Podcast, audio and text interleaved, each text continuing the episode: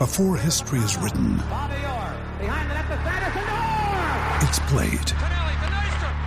Before it's frozen in time, it's fought one shift at a time. Before it's etched in silver, it's carved in ice. What happens next will last forever. The Stanley Cup Final on ABC and ESPN Plus begins Saturday. Friends, let's face it, the future of America is looking worse each day. Those who are observant have the feeling that something really bad is going to happen soon. If it does, are you prepared? Do you have enough food, water, and other essentials to get you through tough times? If not, check out My Patriot Supply. They're the nation's number one preparedness company, and they've served millions of American families. Right now, you can save 25% off their popular four week emergency food kit, which will keep you well fed with four weeks worth of breakfast, lunch, dinner, drinks, and snacks, totaling over 2,000 calories a day. This food stays fresh for up to 25 years in proper storage, so it will be there when you need it. In fact, you may need it a lot sooner than that. So don't wait. Go to preparewithblackandwhite.com and claim your four week emergency food kit. You'll save 25% if you act now. That's prepare with preparewithblackandwhite.com. Don't wait. Do it today.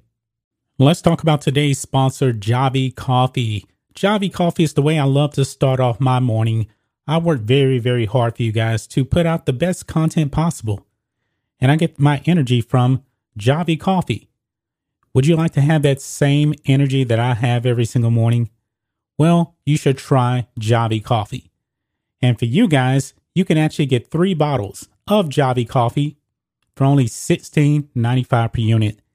Each bottle contains 30 servings. It will save you so much money from going to your local coffee shop.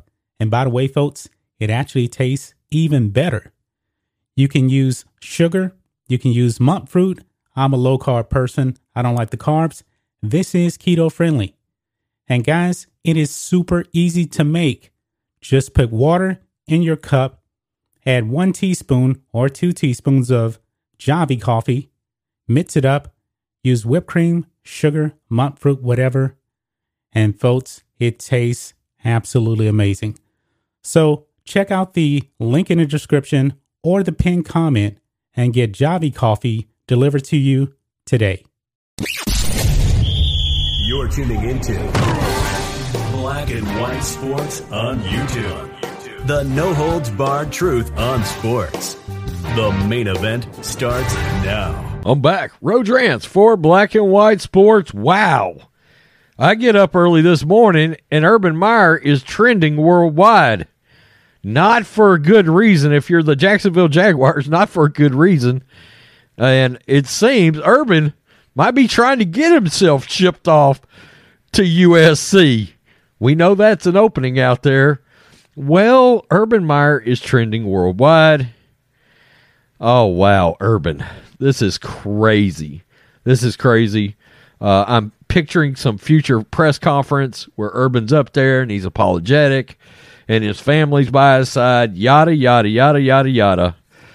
Well, this is the face of the Jacksonville Jaguars. Let's get to this. It's from Barstool Sports. It would appear that Urban Meyer isn't taking 0 4 too hard. This picture right here is Urban Meyer out at some bar, okay? Uh in case you're wondering, I don't believe that's Urban Meyer's wife. Oh no, looks like the coach isn't taking 0 4 too hard, but it looks like something else might be a little hard for coach. These guys got a lot of lot of uh, humor. Honestly, I never thought of Urban as a cheater, but I do wonder if getting lap dances from other women was in the family contract he wrote up. Anybody remember this, guys? This was his commitment to his family. Yeah, that went viral. That he put out there September 13th, 2016. So, what I've gathered is Urban stuck around in Ohio after his game in Cincinnati on Thursday, since the Jaguars had 10 days off, and he went on a town, and that is confirmed. And, uh, oh, he had a night out. All right, Shelley, I am no private investigator, but it appears he is wearing the same quarter zip in Exhibit A as he is in Exhibit B. Right there's the zip. And if you're wondering, this is Urban getting a little lap dance, a little dance in a bar from somebody that's not his wife. Yeah, I am willing to go on record to say this video is from Friday night. I am also willing to go on record to saying that that blonde giving him a lap dance in leather pants is not his wife, who was home babysitting the grandkids. Wow. What I'm not willing to go on record about, but I'm still gathering the facts, is do we think his hand is doing work or is it on his lap? Yeah, so in case you're wondering, here is the actual video of Urban and said woman getting a lap dance once again that is not his wife. This came out from somebody that literally put the USC logo on top of the woman. And Urban Meyer is, of course, flirting with said woman. So that is crazy. The face of a National Football League team went to a bar, did all this partying, and somehow, some way believes this wasn't going to go viral in a age of everybody having a camera? Wow, how irresponsible is this? And we're always worried about Urban's health? That alcohol is keeping him plenty healthy, I reckon. Wow, this is crazy.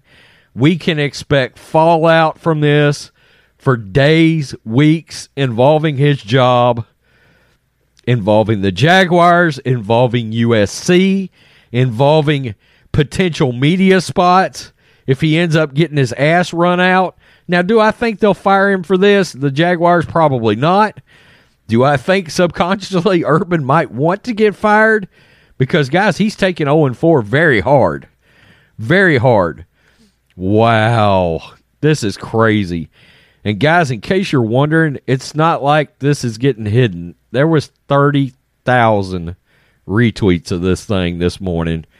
It's like I said, it's trending worldwide and this looks terrible. The face of your franchise, the the CEO of your NFL team is out there partying with another woman, a much younger woman, while his wife is home with the grandkids. It's a bad look. I always say optics is a thing, and this is a terrible look, Urban Meyer. Yikes. Make sure you hit the hit the subscribe button, follow the podcast. Peace. I'm out. Till next time, do better, Urban. Thanks for watching the show. Be sure to like, comment, and subscribe. Be sure to tune in next time on Black and White Sports. You're tuning into Black and White Sports on YouTube. The no holds barred truth on sports. The main event starts now. Black and white sports fans, let's talk about ESPN's Sage Steele. Now, a few days ago or so, I made a video about Sage Steele. She made some comments coming out and slamming ESPN for mandating the jab. And I guess, folks, we should have known that once she made those comments, it would only be a matter of time before ESPN took some kind of an action on Sage Steele for those comments. And Rhodes put out a video today on the live channel uh, mentioning that Sage Steele actually has COVID 19. Now, honestly, guys, that news came out today, but I found out about this about three days ago. I had someone that talked talked to me on the phone. They had an inside source at ESPN, and they said that yeah, Sage Steele has the virus. And now the news drops today that she is positive for the virus. I believe she only has like mild symptoms, so I believe she's going to be okay. But anyway, Sage Steele now, folks, has been suspended by ESPN. Not a surprise based on her comments, you know, uh, basically airing out um, the ESPN dirty laundry out there in public. ESPN was going to retaliate and suspend Sage Steele. So let's jump over here and you'll see this article here. Sage Steele suspended for podcast comments on Obama. And we're going to get into that too. That scene, former ESPN colleague Jemele Hill calls her out. Of course, you know, because Jemele Hill to me is a useful idiot for the left. I mean, Jemele Hill is strictly there to race bait everything. She's an Ibram Kendi disciple, you know, the anti-racist, and we know those people are actually really racist. That's all she's there for. Jemele Hill provides no insight to anything that she says. But let's go ahead, let's read this article here. Okay. Um, it says here that uh Jemele Hill called Steele a clown after Steele made references to Obama's ethnicity. Okay. Now, we know that Barack Obama is half white, half black, and I've done videos on Obama in the past. I've called him the half white president. And the reason I say that is, is because it's true. Barack Obama is half white. Sage Steele, she's half white, she's half black. She's in the same boat as Barack Obama. But for some kind of reason, you know, if you call a half black, half white person by anything other than black, it becomes a problem. If you guys remember Tiger Woods, when he was first coming up through the ranks in the 90s, he said he didn't want to identify as black. Why, you may ask? Because Tiger Woods is half black and half East Asian. Why make him pick one side over the other? And I have a lot of respect for Tiger Woods in that manner. But here it says Sage Steele has now been suspended from ESPN for her comments on a podcast she was on with Jay Cutler, which included her thoughts about former President Barack Obama and the COVID 19 vaccine. During a recent taping of former NFL quarterback Jay Cutler's podcast, Uncut, the two spoke about several issues, including the idea of race and ethnicity. Steele, who is African American and Irish American, shared how she designates her race on the U.S. Census report by referencing Obama. And her take on this, I completely agree with this. Okay. Now, both of my parents are black, but of course, you know, we all have um some European ancestry, but neither one of my parents are full blooded white. Okay. But this is the way Sage Steele says she would actually put herself on the census. She says, quote, if they make you choose a race, what are you going to put? Well, both, Steele said. And the reason she said that is because she is black and she is white. That's just who, who she is. But she says, quote, Barack Obama chose black and he's biracial. Congratulations to the president. That's his thing. So she doesn't have a problem necessarily with him putting black. Oh, all right. I think it's fascinating considering his black dad is nowhere to be found, but his white mom and grandma raised him. But okay, you do you. I'm going to do me. Listen, I'm pretty sure my white mom was there when I was born, and my white family loves me as much as my black family. Close quote. So she's in hot water for those comments right there. Because, you know, when it comes down to the left, man, and you're biracial, you better identify strictly as black and nothing else. That's just the way the left likes to uh, play the game here. So Sage Steele, she recognizes, hey, I'm both. I have a white mom, I have a black dad. In the case of Barack Obama, he was raised by his white family. Now, that's that's fine. I mean, that's the truth also. Um, I find it funny, you know, also with Kamala Harris as well. When she got to the Senate, she was introduced as the first uh, Indian American or Asian American to uh, get to the Senate from India. Well, she's not actually from India, but she's of Indian descent because her mom is from India. But when she was running for the presidency and became Joe Biden's running mate, they started calling her black because politics and race, they go hand in hand. But it goes on, he says, Black Twitter immediately responded, slamming Steele. One of her most prominent critics was sports journalist Jemele Hill. When's the last time Jemele Hill was actually a sports journalist? All she does is race bait. Anyway, her former, former colleague at ESPN. Hill sent out a tweet in sharp reproach of Steele's comments. Quote, so on top of thinking former President Obama shouldn't identify as black because he didn't have a relationship with his black father, Sage Steele also thinks female journalists who dress a certain way, you know, what are what are you doing when you're putting that outfit on?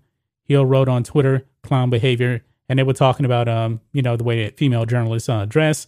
That's another story. That's not really a part of uh this video right here. And you can check out uh, Jay Cutler's podcast if you want to um uh, get into that. But it says Cutler also told Steele that she is the Candace Owens of ESPN. His comments came after the two talked about the criticisms she got she has gotten for her anti-vaccine stance. Steele is one of the more prominent conspiracy theorists regarding the vaccine timeout. She is not, okay? She just doesn't believe in vaccine mandates. If you want to get the jab, that's fine. If you don't want to get it, get the jab. We said that many times. And Sage Steele, same thing. It even says here she's upset over ESPN's vaccine mandate, which she called sick and scary during the podcast episode. And that's that probably right there is what got her suspended from ESPN. The network, which is owned by Disney, is one of the companies that are requiring its employees to get the jab. They issued a statement on Tuesday saying that Steele would not return to the network for a week, foregoing her noon spot on SportsCenter, and has been removed as the host of the 2021 ESPNW, uh, which is a Women Plus Sports Summit taking place October 18th through 20th. So she's going to be gone uh, pretty much a little while here, guys. A good little while. But it says here, quote, at ESPN, we embrace different points of view, dialogue, and discussion makes this place great, ESPN said in a statement posted to Twitter. That said, we expect that those points of view be expressed respectfully in a manner consistent with the with our values and in line with our internal policies. Steele apologized for the comments saying, I know my recent comments created controversy for the company and I apologize. We're in the midst of an extremely challenging time that impacts all of us and it's more critical than ever that we communicate constructively and thoughtfully. So there you have guys. ESPN uh, sidelining Sage Steele from ESPN roughly for a week. She will not be at the ESPNW uh, summit, which I didn't even know was a real thing, to tell you the truth. But I'm not surprised that ESPN has now given her the boot for a good week, if not a little longer, I can tell now, guys, that Sage Steele's time at ESPN is coming to a close. When she makes statement, statements like that and then she gets suspended, I don't think she's going to be around very long. She may actually get the Rachel Nichols treatment, you know, sidelined for a while. You know, I don't know how long Sage Steele uh, contract is. I really don't. But uh, Jemele Hill, wow, Jemele Hill, the race baiter herself, that's all she does. A useful idiot for the left. There's nothing more to say about Jemele Hill. She always pops up to race bait every single thing. And this has nothing to do with Jemele Hill. But Jemele Hill needs to race bait every chance that she gets because she is an Ibram X. Kendi disciple. That's just my thoughts on this. What do you guys think of this? Black and white sports fans. Let us know what you think about all this in the comments. Make sure to subscribe to Black and White Sports, and we'll catch you next time. Thanks for watching the show. Be sure to like, comment, and subscribe. Be sure to tune in next time on Black and White Sports.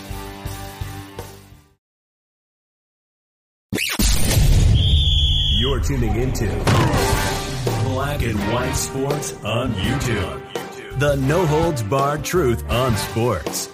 The main event starts now. Black and white sports fans, I have a question for everyone watching this video here. Are you surprised by anything that anyone in the woke sports media writes about or says on television or in an article? Nothing at this point surprises me, folks, because I believe that some of these people in the woke sports media, they went to the Ibram X. Kendi School of Journalism. I truly do believe that. Now, everybody knows about the Urban Meyer situation. Urban Meyer caught on a viral video allowing this uh, girl that was not his wife to grind on him for like five, nine seconds. And it was crazy. It really was. That nine second video put Urban Meyer in the news for all the wrong reasons. The Jacksonville Jaguars, who he coaches, is a disaster. Now, however, the Jaguars were a disaster before Urban Meyer got there. This is his first season. I believe the Jags last season went 1 and 15. Right now, they're 0 and 4. And I do believe, folks, if the Jaguars were 4 0, I do not believe this Urban Meyer story would be as big as it is. But anyway, we're living in crazy times. I've said this before, and I'm going to say it again. Sports is super duper woke. And some of these crazy people that call themselves journalists in the woke sports media, they see everything through a racial lens. Now, when you saw that video of Urban Meyer, I'm pretty sure nobody was thinking, you know what? There's a racial element to this because Urban Meyer still has his job. Shad Khan came out and said, um, Urban Meyer is going to have to prove himself to us again. You know, I guess from a moral standpoint, Urban Meyer's not getting fired, but we do have one person in the world sports media that wants Urban Meyer fired pretty much because Urban Meyer, Urban Meyer is a white man. I'm not making this up, guys. Check this out. Deadspin. Carron J. Phillips. Writes this article here. Don't let Urban Meyer quit. Fire him. Only a white man can still be employed after all of this because a woman or a black coach would already be gone. Now, Carron J. Phillips is just generalizing. He's race baiting. But you know what, folks? This is not the first time he has done this. Now, going back to the uh, the Georgia runoff elections, check this out. Deadspin slams NFL GOP owners for not supporting Democrats in Georgia elections. And that would be this guy, one Carron J. Phillips. It says here in a blog filed under the tag of racial justice, Deadspin's Carron J. Phillips torched the National Football League for not not getting more deeply involved in Tuesday's Georgia Senate elections. He writes that too many of the league's owners are in bed with the with the Republican Party, which is threatening America's democracy. This is the kind of man that we're dealing with right here. We're dealing with a far leftist right here. Okay? So just keep that in mind. But he writes this pretty much a hit piece here. He says the Jacksonville Jaguars are a mess because Shad Khan, who actually owns the Jaguars, is a mess. The NFL's lone owner of color that once donated $1 million to Donald Trump and then dared to write an essay on racial and social justice spent Tuesday morning crafting a statement about the embarrassing and comical mishaps of his 0 4 rookie head coach, Urban Meyer. Of course, Carron J. Phillips, you know, these uh, anti racist people out there who are actually really racist, to tell you the truth, he has to bring in Trump into this. Why? Because these people suffer from TDS severely. Absolutely severely, okay? But uh, this is what um, Shad Khan actually did right. He said, I have addressed this matter with Urban. Specifics of our conversation will be held in confidence. What I will say is his conduct last weekend was inexcusable. I appreciate Urban's remorse, which I believe is sincere. Now he must regain our trust and respect. That will require a personal commitment from Urban and to everyone who supports, represents, or plays for our team. I'm confident he will deliver. Now, I believe this statement would not be happening if the Jaguars were 4 0. I just do not believe that'd be happening. And Urban Meyer, you know, the only people that he truly needs to apologize to, pretty much is his family, his wife, and God. That's pretty much it. What, whatever he wants to do with his own personal life, that's between him and his family. I'm not here to judge the man, but it's pretty clear he made a mistake. Okay? And Urban Meyer put out an apology here. And I'm going to read it here. He says, quote, I apologize to the team and to the staff for being a distraction. Meyer said on Monday about the viral videos and photos of him appearing drunk at a bar, entertaining young women. Quote, it was stupid, so I explained everything that happened and owned it. And you know, just stupid, I should have, I should not have myself in that kind of position. The coach should not be a distraction, Meyer added. And then Carron J. Phillips goes on in this article here. He says, That's funny. Meyer has been nothing but a distraction since he took the job. His affinity for making bad decisions has surpassed being a trend and has become the norm. The list of things he's already done before the incident was already enough to get a woman or a black coach fired if they were in the same position. So I guess he's trying to do the whole Stephen A. Smith thing. You know, black people don't get these opportunities. But what just happened last week in, in the NFL? Didn't a certain uh, wide receiver who has suspended, been suspended like six times by the NFL, is getting yet another opportunity? I'm talking about Josh Gordon. Another opportunity. And I truly don't believe that Josh Gordon should be getting another opportunity because he's unreliable. But this is a black man that is getting opportunities I haven't even seen white athletes get. I have not seen this, folks. If you have, let me know. But let's continue on. From publicly admitting players' vaccination statuses were considered when making cuts to the final roster to hiring a racist strength coach, oh God, to the entire Tim Tebow fiasco, to getting himself and the team fined for OTA violations, to head scratching roster moves and pissing off his players and coaches, the countless headlines dedicated to what Meyer has done before he's even won an NFL game are ridiculous. The reports about players not liking Meyer's college style in the pros have mutated, and we've heard about that. That's actually a real thing right there. As it's now being reported that things might get ugly as he's lost all credibility in the locker room. And Michael Silver tweets out here the Urban Meyer situation in Jacksonville has reached a crisis point, especially in the locker room. One player told me he has zero credibility in that stadium he had very little to begin with. Now, I'm not going to put all the problems on the Jaguars on Urban Meyer. This team was 1 in 15 last season. They were pathetic before he got there. Now they're 0 4. Is anybody really surprised that they're 0 4? I don't think so. I really don't. But anyway, never forget that this man once taught a course on leadership and character at Ohio State. Quote, We got enough evidence about who Urban Meyer is, America, says Marcus Spears on Monday's episode of ESPN's NFL Live. We have enough. If you want to research it yourself, go ahead and do it. I've researched it. I've talked to people in circles. It's enough out there for anybody, everybody to understand why Urban Meyer shouldn't be the head coach of anybody. Shad Khan, you're on the clock, bro. Spears continued. It's time for you to find another head coach for the Jacksonville Jaguars and it needs to start like right now, like today. When Meyer was coaching in college, he had a double layer force field that protected him. He won and he was white. Of course, this woke journalist has to mention that he is white, his skin color, like that means anything. It doesn't mean anything.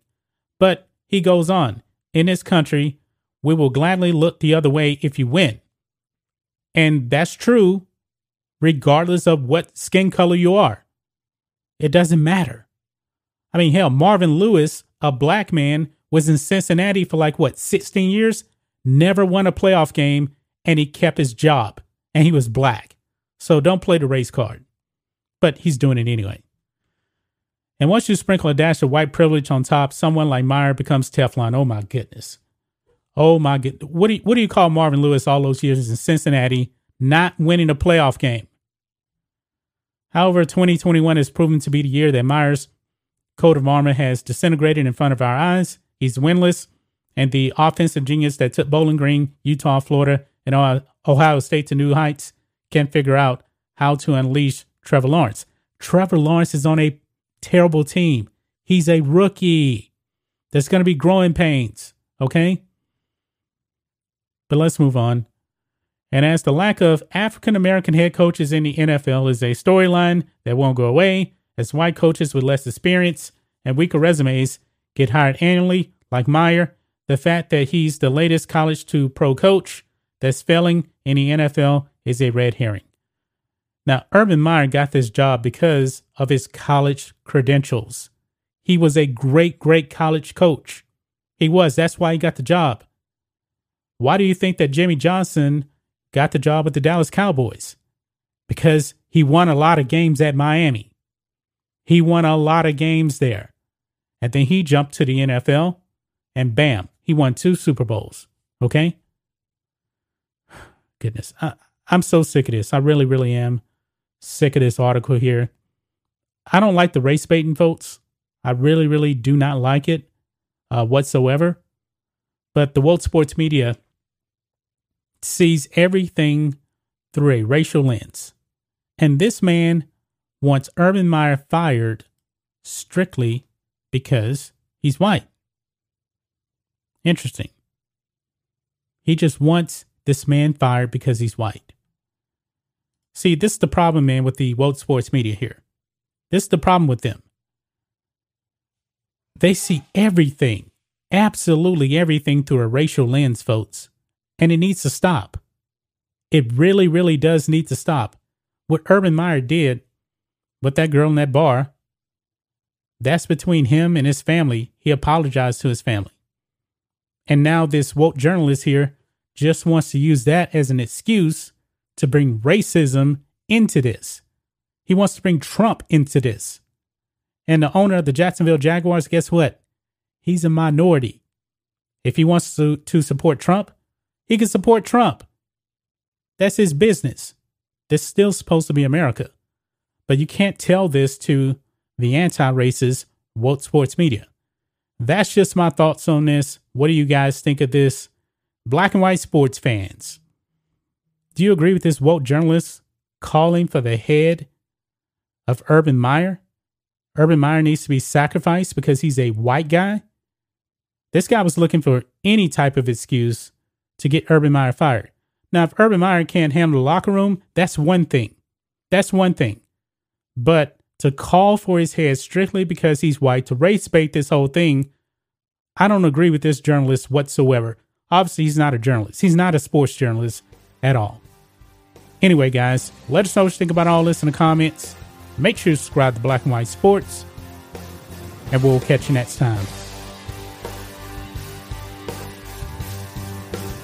Thanks for watching the show. Be sure to like, comment, and subscribe. Be sure to tune in next time on Black and White Sports. You're tuning into Black and White Sports on YouTube. The no holds barred truth on sports. The main event starts now. I'm back. Rodrance for Black and White Sports. Oh, this is hilarious. After all of the virtue signaling, after all of the wokeness from the Marxist ESPN of China, yeah, owned by Disney, let's not forget that. Oh, Maria Taylor, all the drama around NBA Countdown. Malika Andrews steps up in the spot. Also, another woman of color. I hate that term. It sounds so damn racist. Hey, another black lady. Yeah, let's be real. After the Rachel Nichols situation, after all that drama, Maria Taylor off the NBC, Rachel Nichols without a job, Bomani Jones likely getting his ass kicked out of ESPN. And for all of that, we're back to a a default white guy at ESPN. And and let's be honest, I want to be honest. Mike Greenberg, Mike Golic, Mike and Mike was maybe the most likable show for 15 years on ESPN. So it's no wonder that when they have to find someone a job and they need somebody that people might actually want to tune into, Mike Mike Greenberg gets the call. Okay, Mike Greenberg gets the call. And it's hilarious. Why? Because he's a white dude. through all of that drama, all that virtue signaling, all that wokeness, it comes down to what? Not color, but plain old likability. Okay? Regardless of race or anything else, people have to feel like they want to like whoever they're watching on the screen. And for all intents and purposes, most people like Mike Greenberg because, look, I started watching Mike and Mike when I was like 23. They went off the air when I was like 41. Okay, so we came up with Mike and Mike. And now Mike Greenberg's got another job. Some people aren't happy about it for all the obvious reasons. Sports media world reacts to Tuesday's Mike Greenberg news. Another day, another big job for Mike Greenberg. According to a report from New York Post sports media insider Andrew Marchand, the next host of the NBA Finals on ESPN will be none other than Mike Greenberg. ESPN needed a new host for its most prestigious NBA broadcast due to the departure of Maria Taylor to NBC, who tried to hold ESPN hostage over race. Yeah.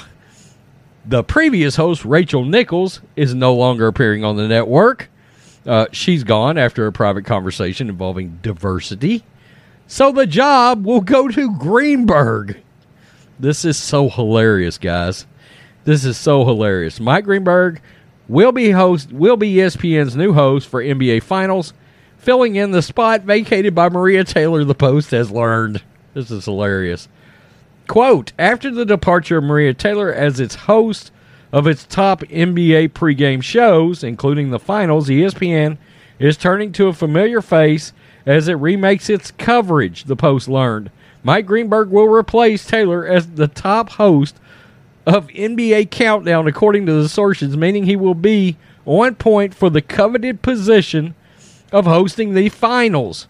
Greenberg will be joined by Stephen A. Smith, Michael Wilbon, Jalen Rose, and Magic Johnson for the biggest games. Greenberg and Smith are the two top figures at ESPN, so this isn't surprising. Still, it's frustrating. Oh my goodness, here we go. It's frustrating to see Greenberg get a yet another prominent job. Why? Greeny's been there like 20 something years. Oh, good grief. Quote, when ESPN does a talent search, is Greeny's name just the default name in the drop down box? Like country defaults to United States, one fan tweeted. Quote, is Greeny the only ESPN employee at this point? Dude is on almost everything ESPN. Another fan added. This guy says, quote, I mean, I get it. I don't like the symbolism of it, but I get it. Oh, cry me a river. Big Cat over at Barstool. Greeny is one step closer to hosting every hour on ESPN programming. Look, guys, I I'm, I'm going to be real. I find this funny. I find that through all of the, it's going to be about race, it's going to be about gender, it's going to be about everything that ESPN can think of, or somebody at ESPN can make it, make it uh, molded around. At the end of the day, it comes down to likability. Okay, so many of us came up with Greeny. Uh, Green is Greeny qualified? He's more than qualified to host NBA Countdown. Okay, more than qualified. Was on Sports Center, had his own radio show, the number one morning radio show in the country for like 15 years. So yeah, of course, Greeny is qualified. And at the end of the day, they had to put somebody that people actually wanted to watch on the screen. How'd that work out for you, Maria Taylor? You tried to play the race card, and of all things, ESPN turned you down, said no, you're shipped off to NBC, and they replace you with the lily white guy, Mike Greenberg. She made it about race. We didn't. Remember that. Tell me what you think, black and white sports fans. I like Greeny. Miss Golic, but uh, once again, Golic's on Pro Football Talk Mondays with Mike Florio, of all people. And they're great. It's surprising, but they're really good. Peace. I'm out. Till next time. Thanks for watching the show. Be sure to like, comment, and subscribe. Be sure to tune in next time on Black and White Sports. You're tuning into Black and White Sports on YouTube. The no holds barred truth on sports. The main event starts now. I'm back. Rodrance for Black and White Sports. Oh, we're going to do a follow up video on Urban Meyer, the head coach of the Jacksonville Jaguars, out there the other night getting his freak on. Yeah, what looked like a souped up Applebee's. That's right. He was out there. Yeah, ain't nothing wrong with a little bump and grind action. Yeah, I don't know if R. Kelly was there. Somehow I think he probably wasn't. And of course, this video right here, this said video right here, went viral. Uh, that is Urban. That's right, the head coach of the Jaguars. This is in Ohio, by the way. That's an Ohio State pullover he's got on. And this young lady right here is getting all freaky up on uh, Urban. And there's pictures that came out along with Urban and this young lady. And even worse, there was a tweet out from Urban's wife where she was at home taking care of grandkids. Now, what's odd is he said, I was there with grandkids. I'm confused. It, uh, who knows? Maybe it's maybe they got 9,000 grandkids, one of those kind of families.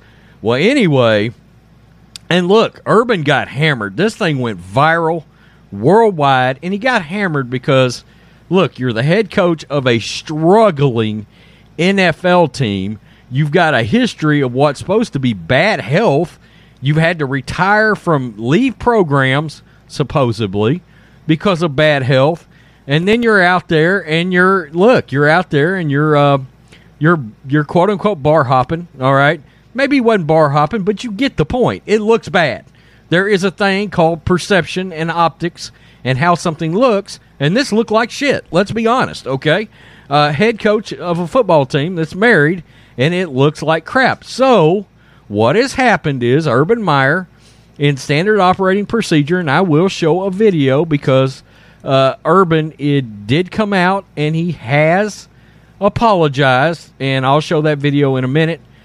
Urban explains what happened with woman in viral video, apologizes to Jaguars for being a distraction.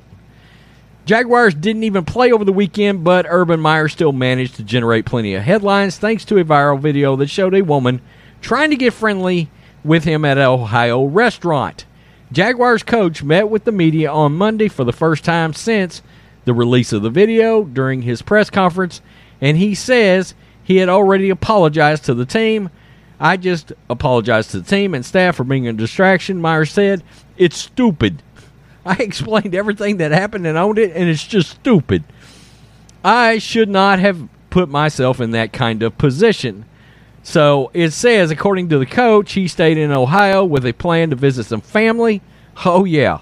Uh, following a Jacksonville's heartbreaking loss, and it was a bad loss. I mean, they led most of that game. 24 21 in Cincinnati on Thursday night. Meyer and his family went to a restaurant on Friday night, and apparently things were rather tame when the night started. Quote, I stayed to see the grandkids. We all went to dinner at night at the restaurant. There was a big group next to the restaurant, and they wanted me to come over and take some pictures, and I did. There is, there is, uh, I guess this is um, actually with the family. This is pictures from the family there are definitely plenty of photos from that night, uh, giving uh, Urban giving the fans what they wanted after taking photos for, with several people at the restaurant. Urban admitted that things took an interesting turn from there. This is funny. Before we keep going, let me just play the video rat now of Urban apologizing. Can you explain the viral video uh, from your place over the weekend? Yeah, I, um, I just apologize to the team and staff and uh, for being a distraction. It's stupid.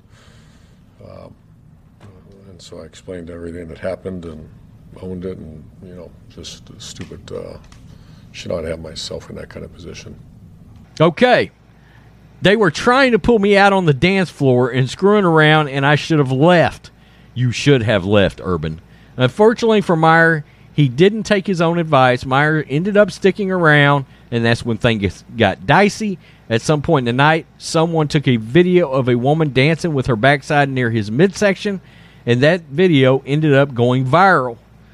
Meyer, who is married, also said that he's spoken to his family about the incident and that they're definitely, quote, upset.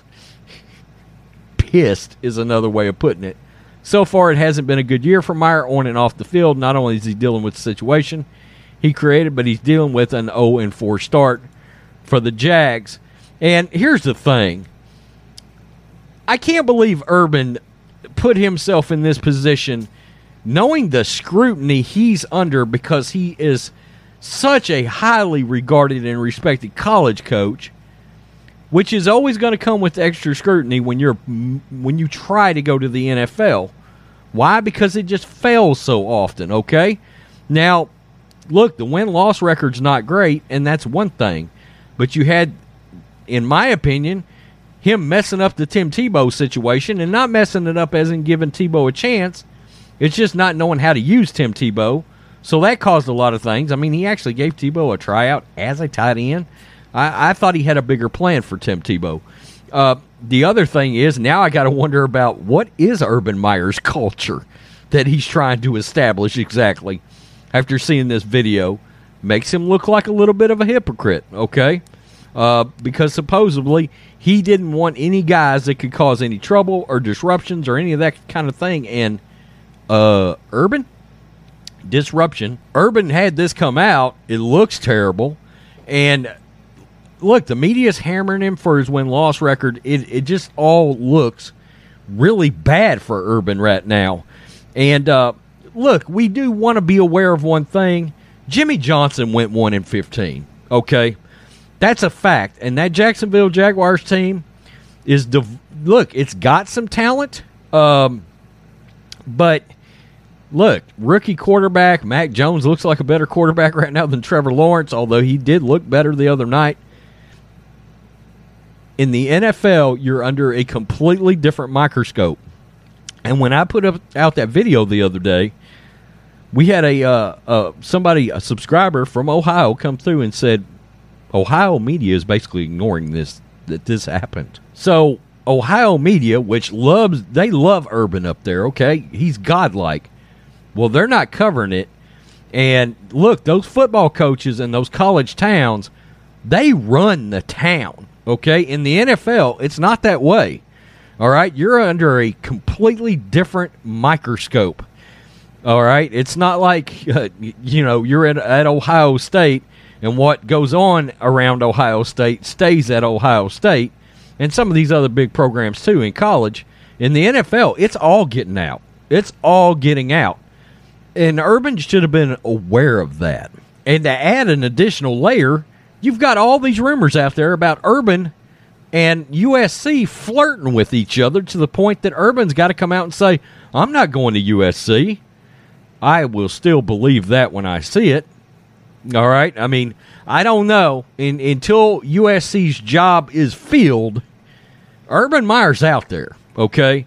Uh, that's the thing. I, in my opinion, I think Urban regrets taking that Jacksonville job already. Um, why? because we are all seeing how hard losing is on Urban. He's not used to losing.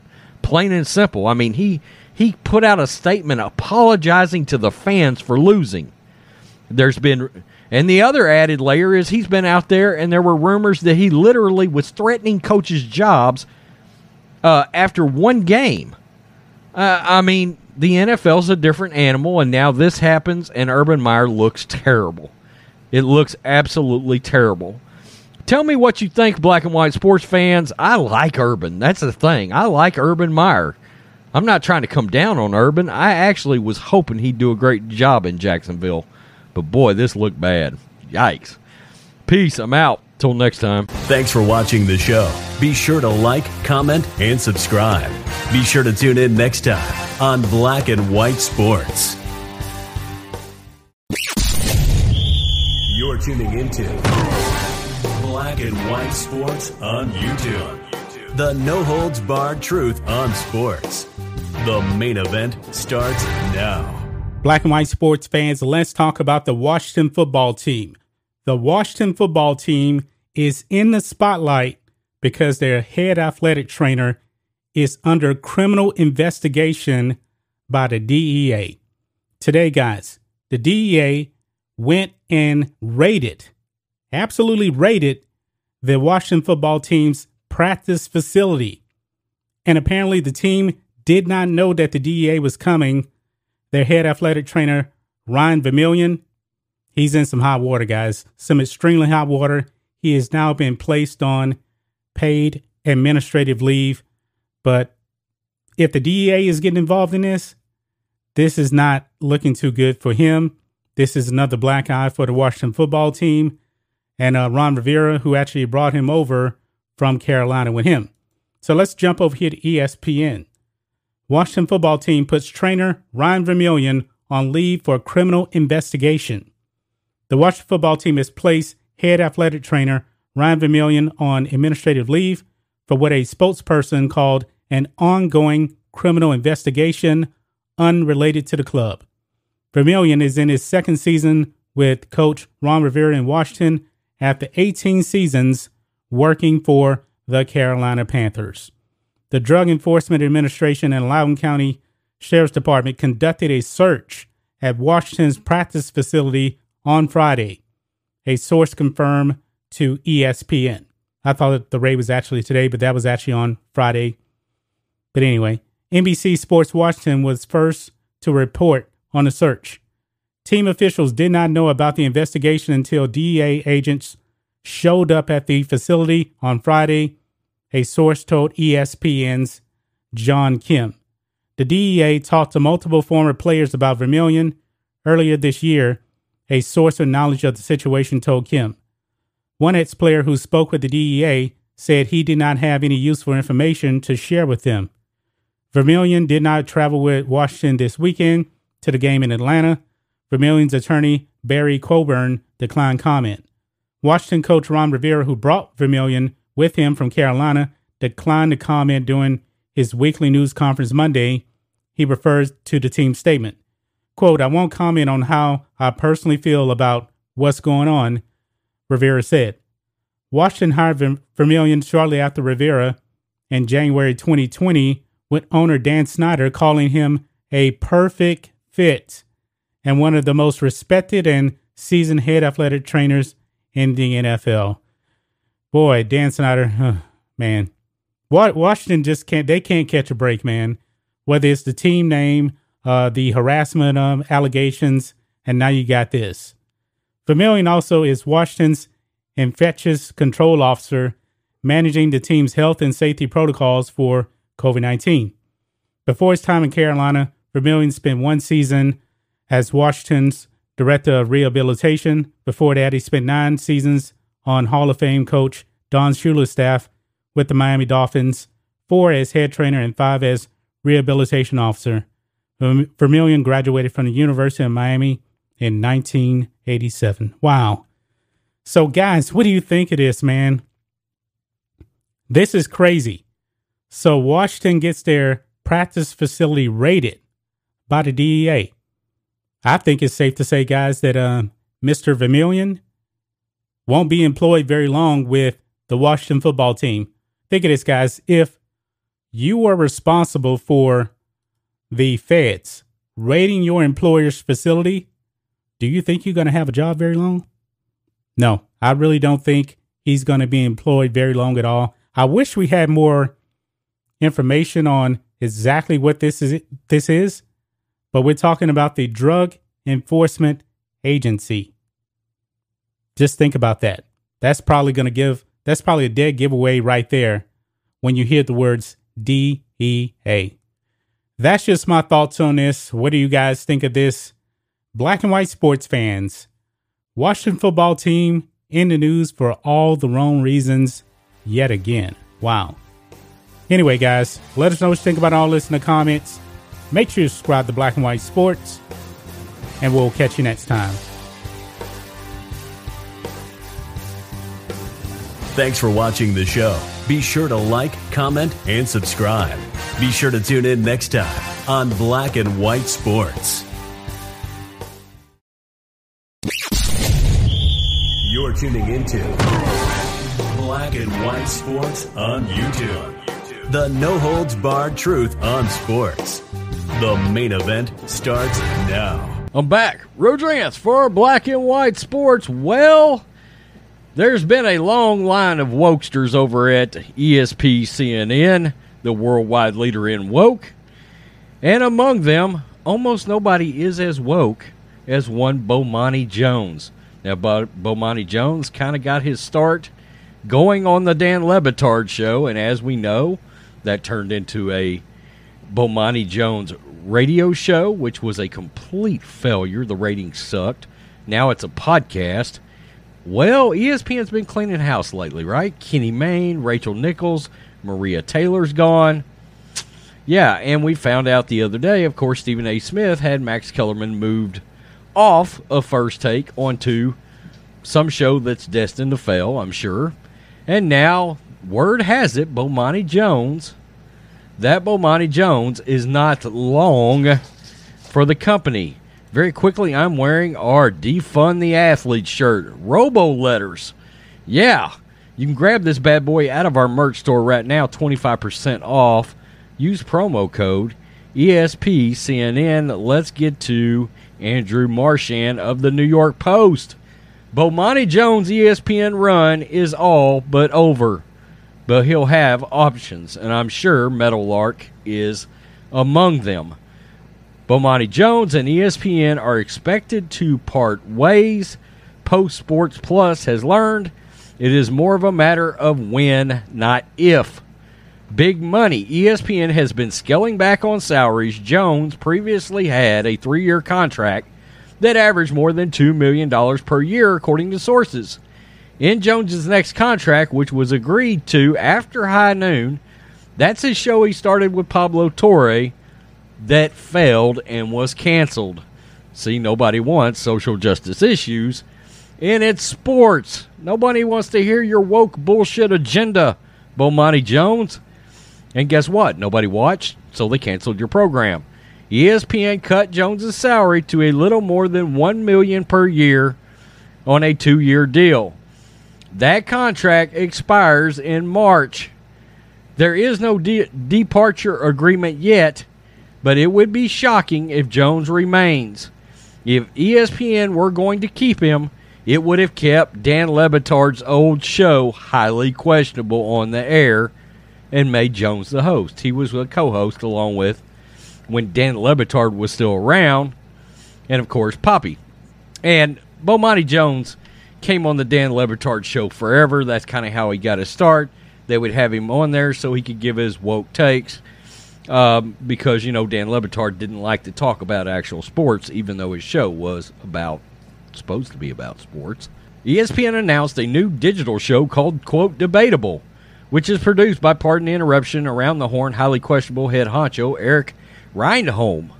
In a video preview of the new social media program released last week, most former highly questionable contributors were involved, but Jones was noticeably absent.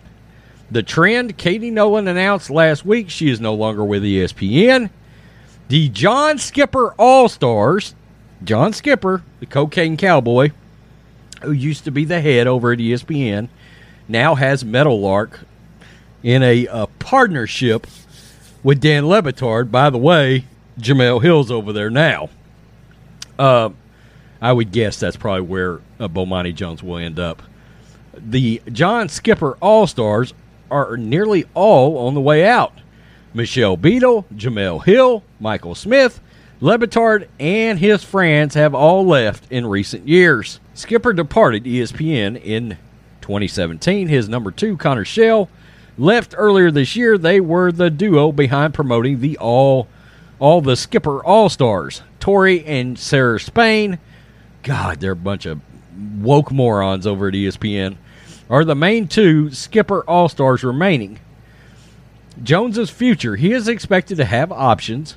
Bomani Jones, 41, has a relationship with the HBO as contributor to Back on the Record with Bob Costas.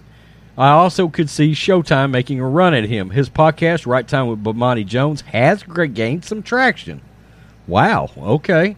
He could team up with Le Batard and Skipper's Metal Meadowlark Media, but I doubt it would be a full time role. Maybe a podcast there, but the usual suspects, Spotify, etc., likely would have interest as well, because you can suck and still have a platform over there. In the meantime, Jones will continue his podcast and remain on, quote, Around the Horn as a panelist. it has not yet been determined whether he will leave the company before his deal is up in March. Clicker conclusion Jones first wrote for ESPN as a 23 year old back in 2004.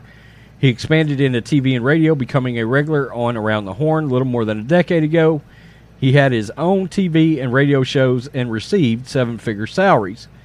Jones may have fallen short at the final level of ESPN stardom when his program with Torre did not succeed, but given ESPN's spotty track record for developing new opinion voices, all in all, it was a pretty good run. Was it? Was it? Okay. ESPN's biggest successes in terms of relative unknown who became nationally relevant was plucking Cowherd from the Northwest to replace Tony Kornheiser on the radio in 2003. You could put Stephen A. Smith in there, but he had been on Fox Sports before ESPN. Scott Van Pelt could be put in that category, but he was on the Golf Channel previously. Hill and Michael Smith were homegrown opinion personalities, but their runs, while noisy, were short and ended unceremoniously. And we know why. Uh, John Skipper was the reason why that didn't work out. Okay, he created Woke Center when ESPN went super woke a few years back during the Colin Kaepernick debacle. Uh, he decided the show was going full social justice and it was going full woke, and he gave Jemele Hill and Michael Smith famously that six o'clock prime flagship SportsCenter, which they directly run right into the ground in the ratings. Now, make no mistake, I mean, Andrew Marchand was trying to be nice here about uh, Bomani Jones' track record, but the fact is his radio show fell right on its ass. Uh, the fact is, uh, without Dan Le Batard, highly questionable, wasn't very good.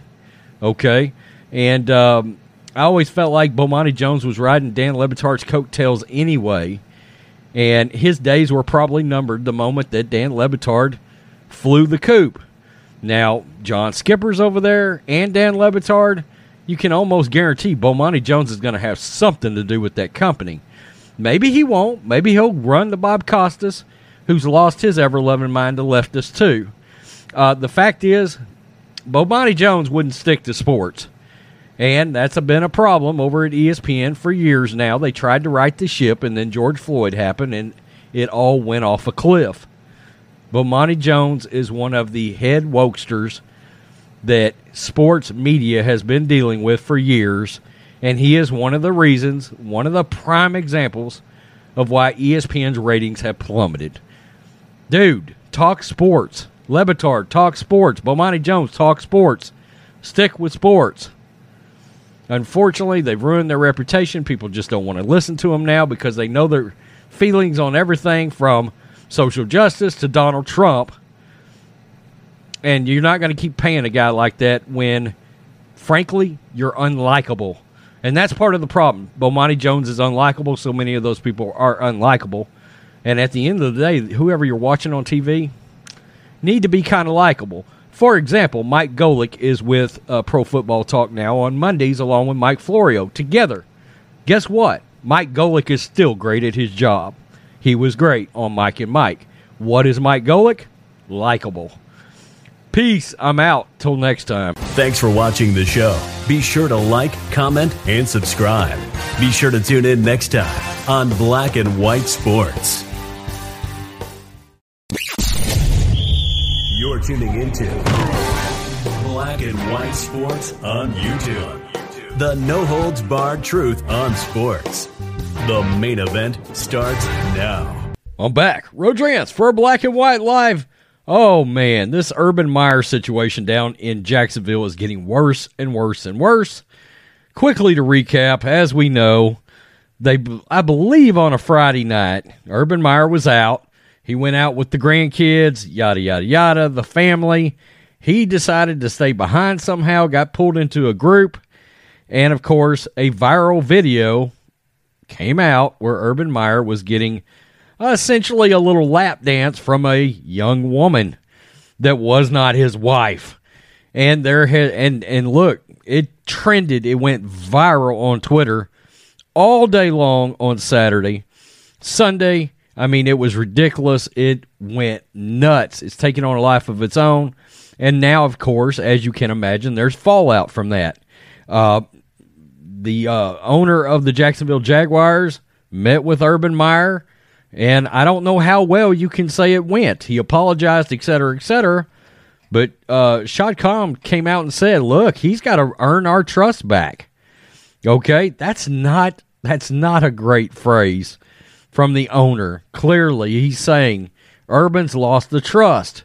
Well, maybe even bigger issue, particularly considered the, the Jacksonville Jaguars are 0 4 right now, is it looks like Urban is losing or has lost his players.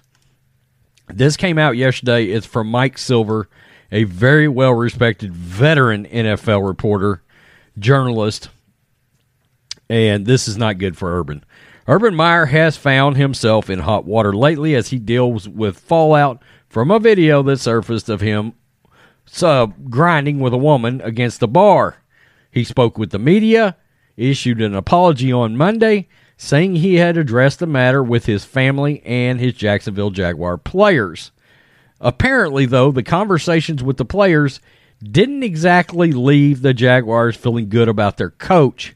Per reporter Mike Silver, one of the Jacksonville players called Meyer, quote, scared after he, only met with position groups individually and he canceled Monday's team meetings. Yikes.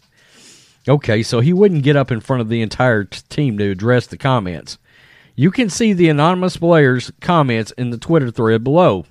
Michael Silver. Number one, the Urban Meyer situation in Jacksonville has reached a crisis point, especially in the locker room. One player told me, quote, he has zero credibility in that stadium, and he had very little to begin with. Whoa. Number two, players were particularly put off by the fact that Meyer canceled Monday's team meeting as he dealt with the uproar over the videos of him and a young lady getting cozy in that Ohio bar. Quote, he even canceled the team meeting. He was too scared a player said. Number three, instead, Meyer only apologized to position groups individually. He portrayed the woman in the videos as a random person who was just there dancing. Suffice it to say, his audience was highly skeptical. Okay, so his players just flat don't believe him. Number four, said one player, quote, We looked at him like, what, WTF, what the F? Right when he left, everyone started dying laughing, and he knew it. Yikes. Number five said the player, It's bad. I don't know how he's going to function. Obviously, none of this looks great for an 0 4 Jacksonville Jaguar team that's hosting Tennessee and Miami the next two weeks. And that's kind of sad considering the fact that the Jags, look, they played a lot better against the Bengals the other night. They did. And if a couple of things would have bounced a different direction, they probably should have got that win. Uh, there is all kinds of wild speculation out there with Urban right now.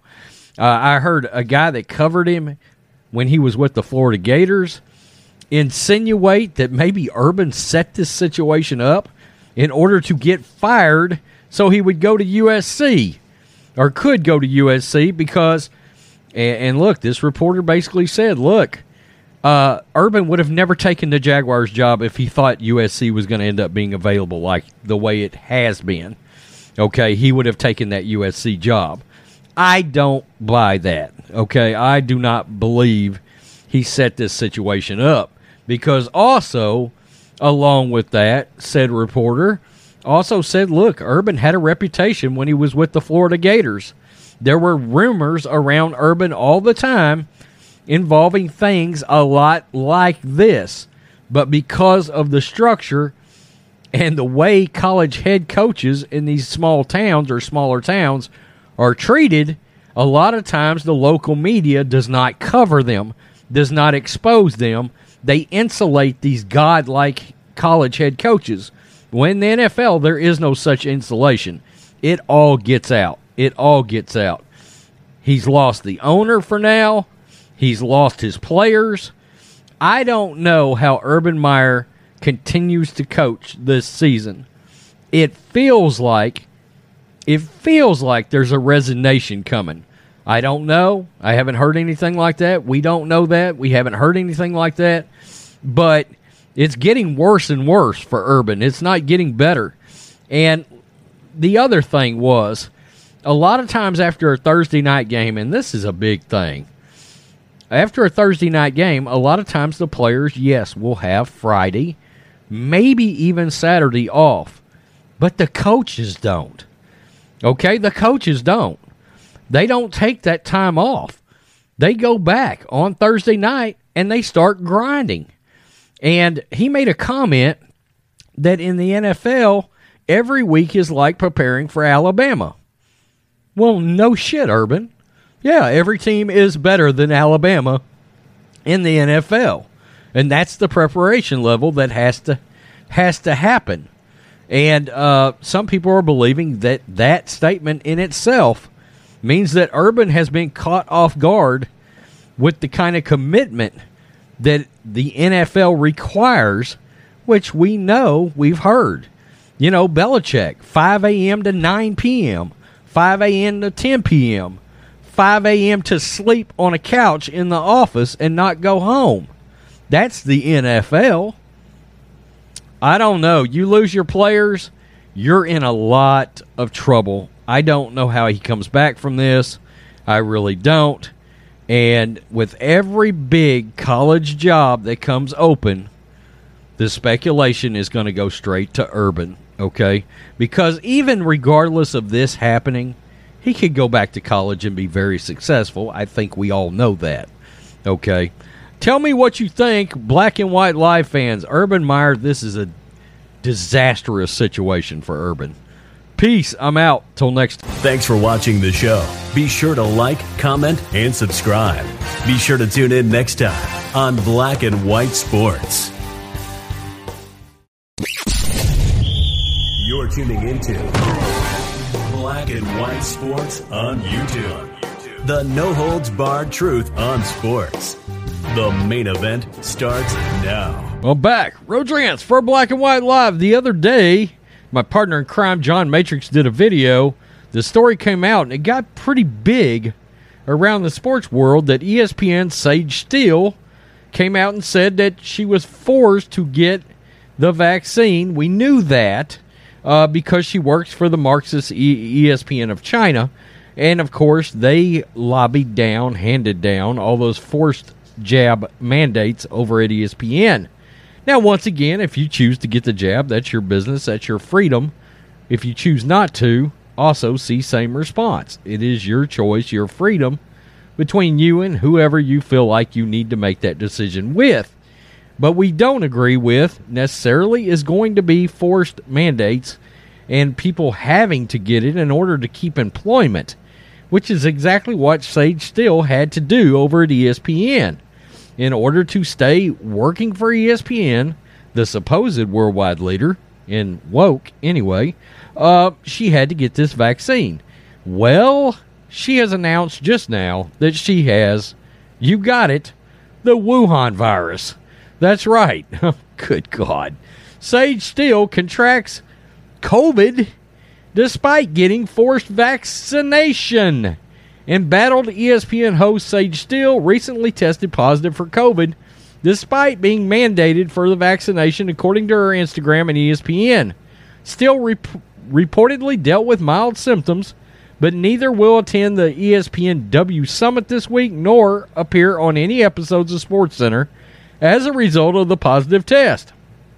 Steele's illness coincides with a slew of critical comments made towards vaccination mandates in a podcast interview recently that she did with uh, Jay Cutler, and I mean, it was a hell of a podcast, handing ESPN executives an easy excuse for pulling her off the air. Some sort of disciplinary action for her comments was likely, given ESPN and the parent company's Disney's intense liberal slant, but now the illness can provide cover fire for any suspension while execs dealt with the leftist insubordination in, in-house. Steele, originally called the vaccination mandates, quote, sick and scary, referencing the company's threat to fire her if she didn't comply by September 30th. It's scary to me in many ways, but I have a job that I love and frankly that I need, Steele said. And I'm not surprised that he got to the point, especially with Disney. I mean, a global company like that. To contract COVID despite complying with the company's mandate just adds insult to injury. But to challenge the vaccine's efficacy immediately draws ire of millions of government sycophants who believe that the entire pandemic would immediately end if everybody got the jab. For now, add Sage Steele to the growing list of vaccinated individuals who managed to contract the Wuhan virus despite all of the protections that the vaccine offers. And look, that's the thing, and it always gets lost. And it's one of our biggest issues with everything involving sports, okay, and employment, is the NFL and the NBA and these other leagues. They've got different rules whether you've got the jab or not got the jab. And then lost in all this is natural immunity. Lost in all this is the fact that you can still get the Wuhan virus if you've got the jab. That's a thing, okay? And it's like, why are these standards here for one set of individuals and not here for the other set? Okay, if you both if both sets can still in theory even and we know it's fact, but even in theory still contract the virus, then why the hell aren't the aren't the standards the same across the board for all sports leagues and organizations and companies employment? Okay, that's that's where people start running into the issue. The other thing is you got people applying for religious exemptions that are being denied. How do you deny religious exemptions? I I guess I'm confused by that. If it's part of somebody's uh, religious beliefs that they're not supposed to get, you know, it's part of it that they don't get something like the jab, then they don't get it and they should be exempt from it. Period. Okay? I'm sure they believe in some a higher calling or, or whatever they believe in in their personal belief set that just says that's not something they do. Okay? And I can tell you, I know for a fact that's that's a thing. That's absolutely a thing. And you know, religious freedoms. Hello, McFly. Anybody home? Uh, you get the point, guys. And Sage Steele has been critical. She did not want to get the vaccine. She did not want to get the jab, but she felt like she had to to keep her job. I personally know a lot of people that have done this already. A lot of people. And they did it because they wanted to keep their employment. Okay? They did not want to take this thing. All right? And again, I don't have a problem whether you do or don't. All right? It's none of my business if you want to know the truth. And it to me it should be none of these sports organizations or employers' business either. You know, so tell me what you think, black and white sports fans. Sage Steele, she got it, even though she got it. Peace. I'm out. Till next time. Thanks for watching the show. Be sure to like, comment, and subscribe. Be sure to tune in next time on Black and White Sports. You're tuning into Black and White Sports on YouTube. The no holds barred truth on sports. The main event starts now. I'm back. Rodrance for Black and White Live. Well, the rating is in for the big game the other night, the return of the GOAT, Tom Brady, to New England, to Foxborough to face the Bel- uh, Belichick led Patriots. It was a very highly anticipated game, and the rating was very, very big. Now, Mike Florio, I did a video the other day. There was speculation the game could be the largest watched game regular season in NFL history. And it didn't come close to that. It didn't. It was a big game, and yeah, for NBC and by NBC standards, it was a pretty big damn game. So, let's get to this. Buccaneers Patriots match is NBC's. Take note of that because there's been Sunday night games for a long, long time on various networks. NBC's second most watched Sunday night football game ever. Tom Brady's record setting moment on the gridiron delivered big ratings for NBC, during week four Sunday night football game last night. Viewership of the matchup between the Bucs and the Patriots at Gillette scored a 6.0 in the key 18 to 49 demographic and garnered 28.5 million eyes in the adjusted affiliate live plus same day numbers. The game, which ended in a 1917 close call favoring the Bucs, marked the largest NBC Sunday Night Football audience since Week 17, 2012, when the Dallas Cowboys faced Washington Redskins for the NFC East title. In case you're wondering, that was a literal play-in game for the NFC East title. Whoever won uh, stayed home. Whoever won went to the playoffs and were division champions. It was also the second most watched NBC Sunday Night Football game since the package made its debut in 2006. It delivered a 34 share percentage of televisions in use tuned into the game. Wow, that's a lot. The highest for any game in the history of the package. The high for the most regular season uh, watched regular season game is December 3rd, 1990, the showdown between the Giants and the 49ers. Brought in 41.5 million viewers for ABC's Monday Night Football. The second biggest high for Sunday night uh, Sunday regular season game is 33.8 million. The crowd that turned out for a CBS's coverage of the Patriots versus Colts, November 4th, 2007. And in case you're wondering, I did go back and check.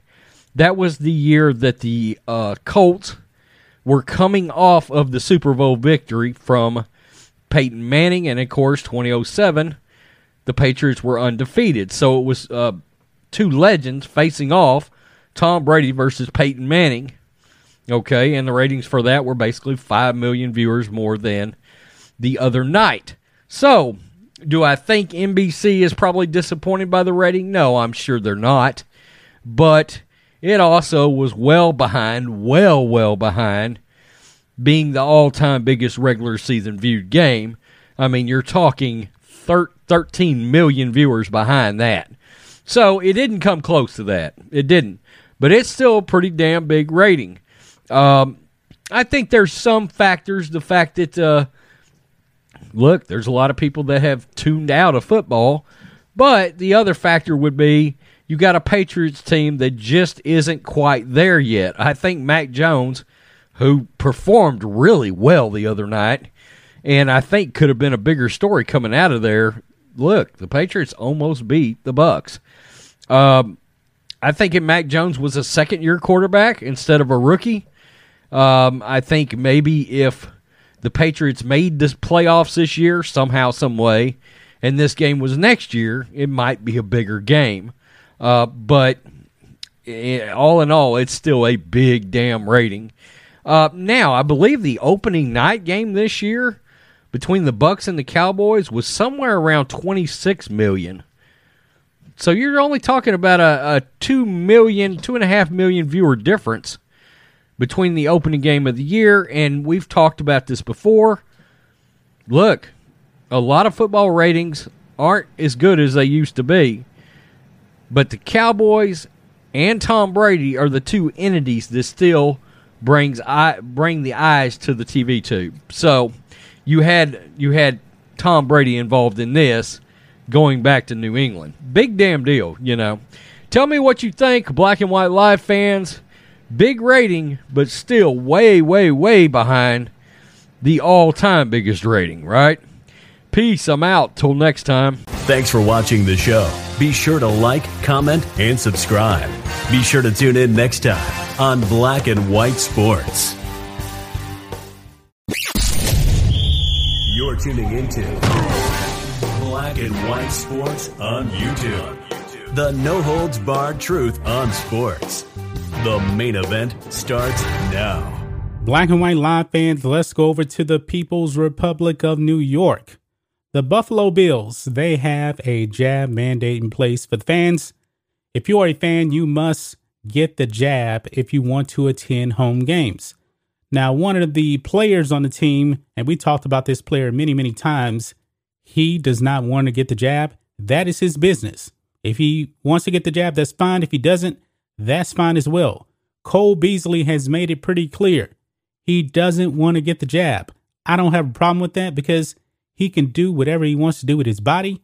I highly recommend, guys, that if you want to get the jab, go and talk to your doctor about it, okay? If you don't want to get it, that's fine as well. This is supposed to be a free country, but however, in the People's Republic of New York and Buffalo, that's not the case because there are jab mandates out there and Cole Beasley doesn't want to get it. And it seems like, you know, fans now are booing the man because he doesn't want to get the jab. Cole Beasley believes in freedom. You know what? I guess I shouldn't be too surprised that this is happening in the People's Republic of New York because l- look at the politicians over there. Look at the kind of politicians these people vote for over there. These people, I guess, they love socialism. They love authoritar- authoritarians over there. But let's go over here to the New York Times here. Cole Beasley rips Bill fans for booing him over COVID vaccine stance. Now, I'm not exactly sure if this is the Bills' first home game. It probably was. I'm not really sure. Um, I actually missed a game. They actually absolutely destroyed uh, the Houston Texans. You would think that the Bills fans would be happy, you know, about that. But anyway, let's move on. Cole Beasley voiced his frustrations with Bills fans after the team's dominant win over the Houston Texans on Sunday. Beasley was booed on Sunday by fans at Highmark Stadium, presumably due to his controversial stance on the COVID 19 vaccine. Beasley, who has been outspoken in his comments on the vaccine, has insisted that he is, quote, pro choice on the issue despite backlash from fans and colleagues. Bills home games require guests to have at least one dose of the COVID 19 shot before attending.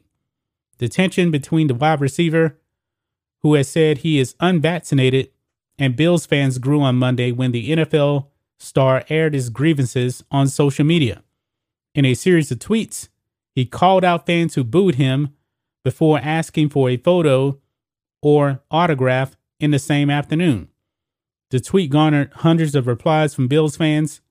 Bills beat reporter Matt Parrino suggested he confused the fans chanting a nickname for booing, but Beasley said he wasn't mistaken. And this is what he tweeted out. He said, Only place I get booed is at our home stadium. Then some of the same people want me to take pictures and sign autographs. I thought Bills fans were the best in the world. Where'd they go? If the vaccine works, then why do VATS people need to be protected from unvats? hashtag let let me let I, I don't even know what he said right there. Okay. Anyway, doesn't matter. But Mark Cuban ended up um replying to this as well. He says, Bees, the problem isn't so much your choice as it is your logic. You know the rules that apply to your choice, and that is and that is yours to make. But the examples you give as the basis for why you make your choice are questionable. All right, Mark Cuban, man, has been a complete moron. Let's not even really acknowledge him. Let's kind of stick to uh, Cole Beasley here. Okay. Now, I didn't see the game, but I can't believe that these fans would actually boo him for his stance. I really would, for the reasons I already talked about. These people in New York, just look at their the politicians they elect. Just look at it. I mean, they love the government, you know, just coming down on them and telling them what to do. Cole Beasley doesn't want that. He doesn't want that. And he makes a very good point here, you know, about about the jab. Now, I'm not making any, any statements on the jab here, but you have to understand where he's coming from with this statement here. If you got the jab, why why should you be worried about my jab status? You know, I mean, I don't walk around people. I mean, thank God I live in Texas. And I don't walk around thinking, all right, this person, do they have the jab and not the jab? I mean, should I go near them? Let me stay away from them. I don't live my life like that. I live my life the best I can. I don't worry about uh, the jab status of uh, people around me. I got a guy working in working on my kitchen right now. I never asked him about his jab status.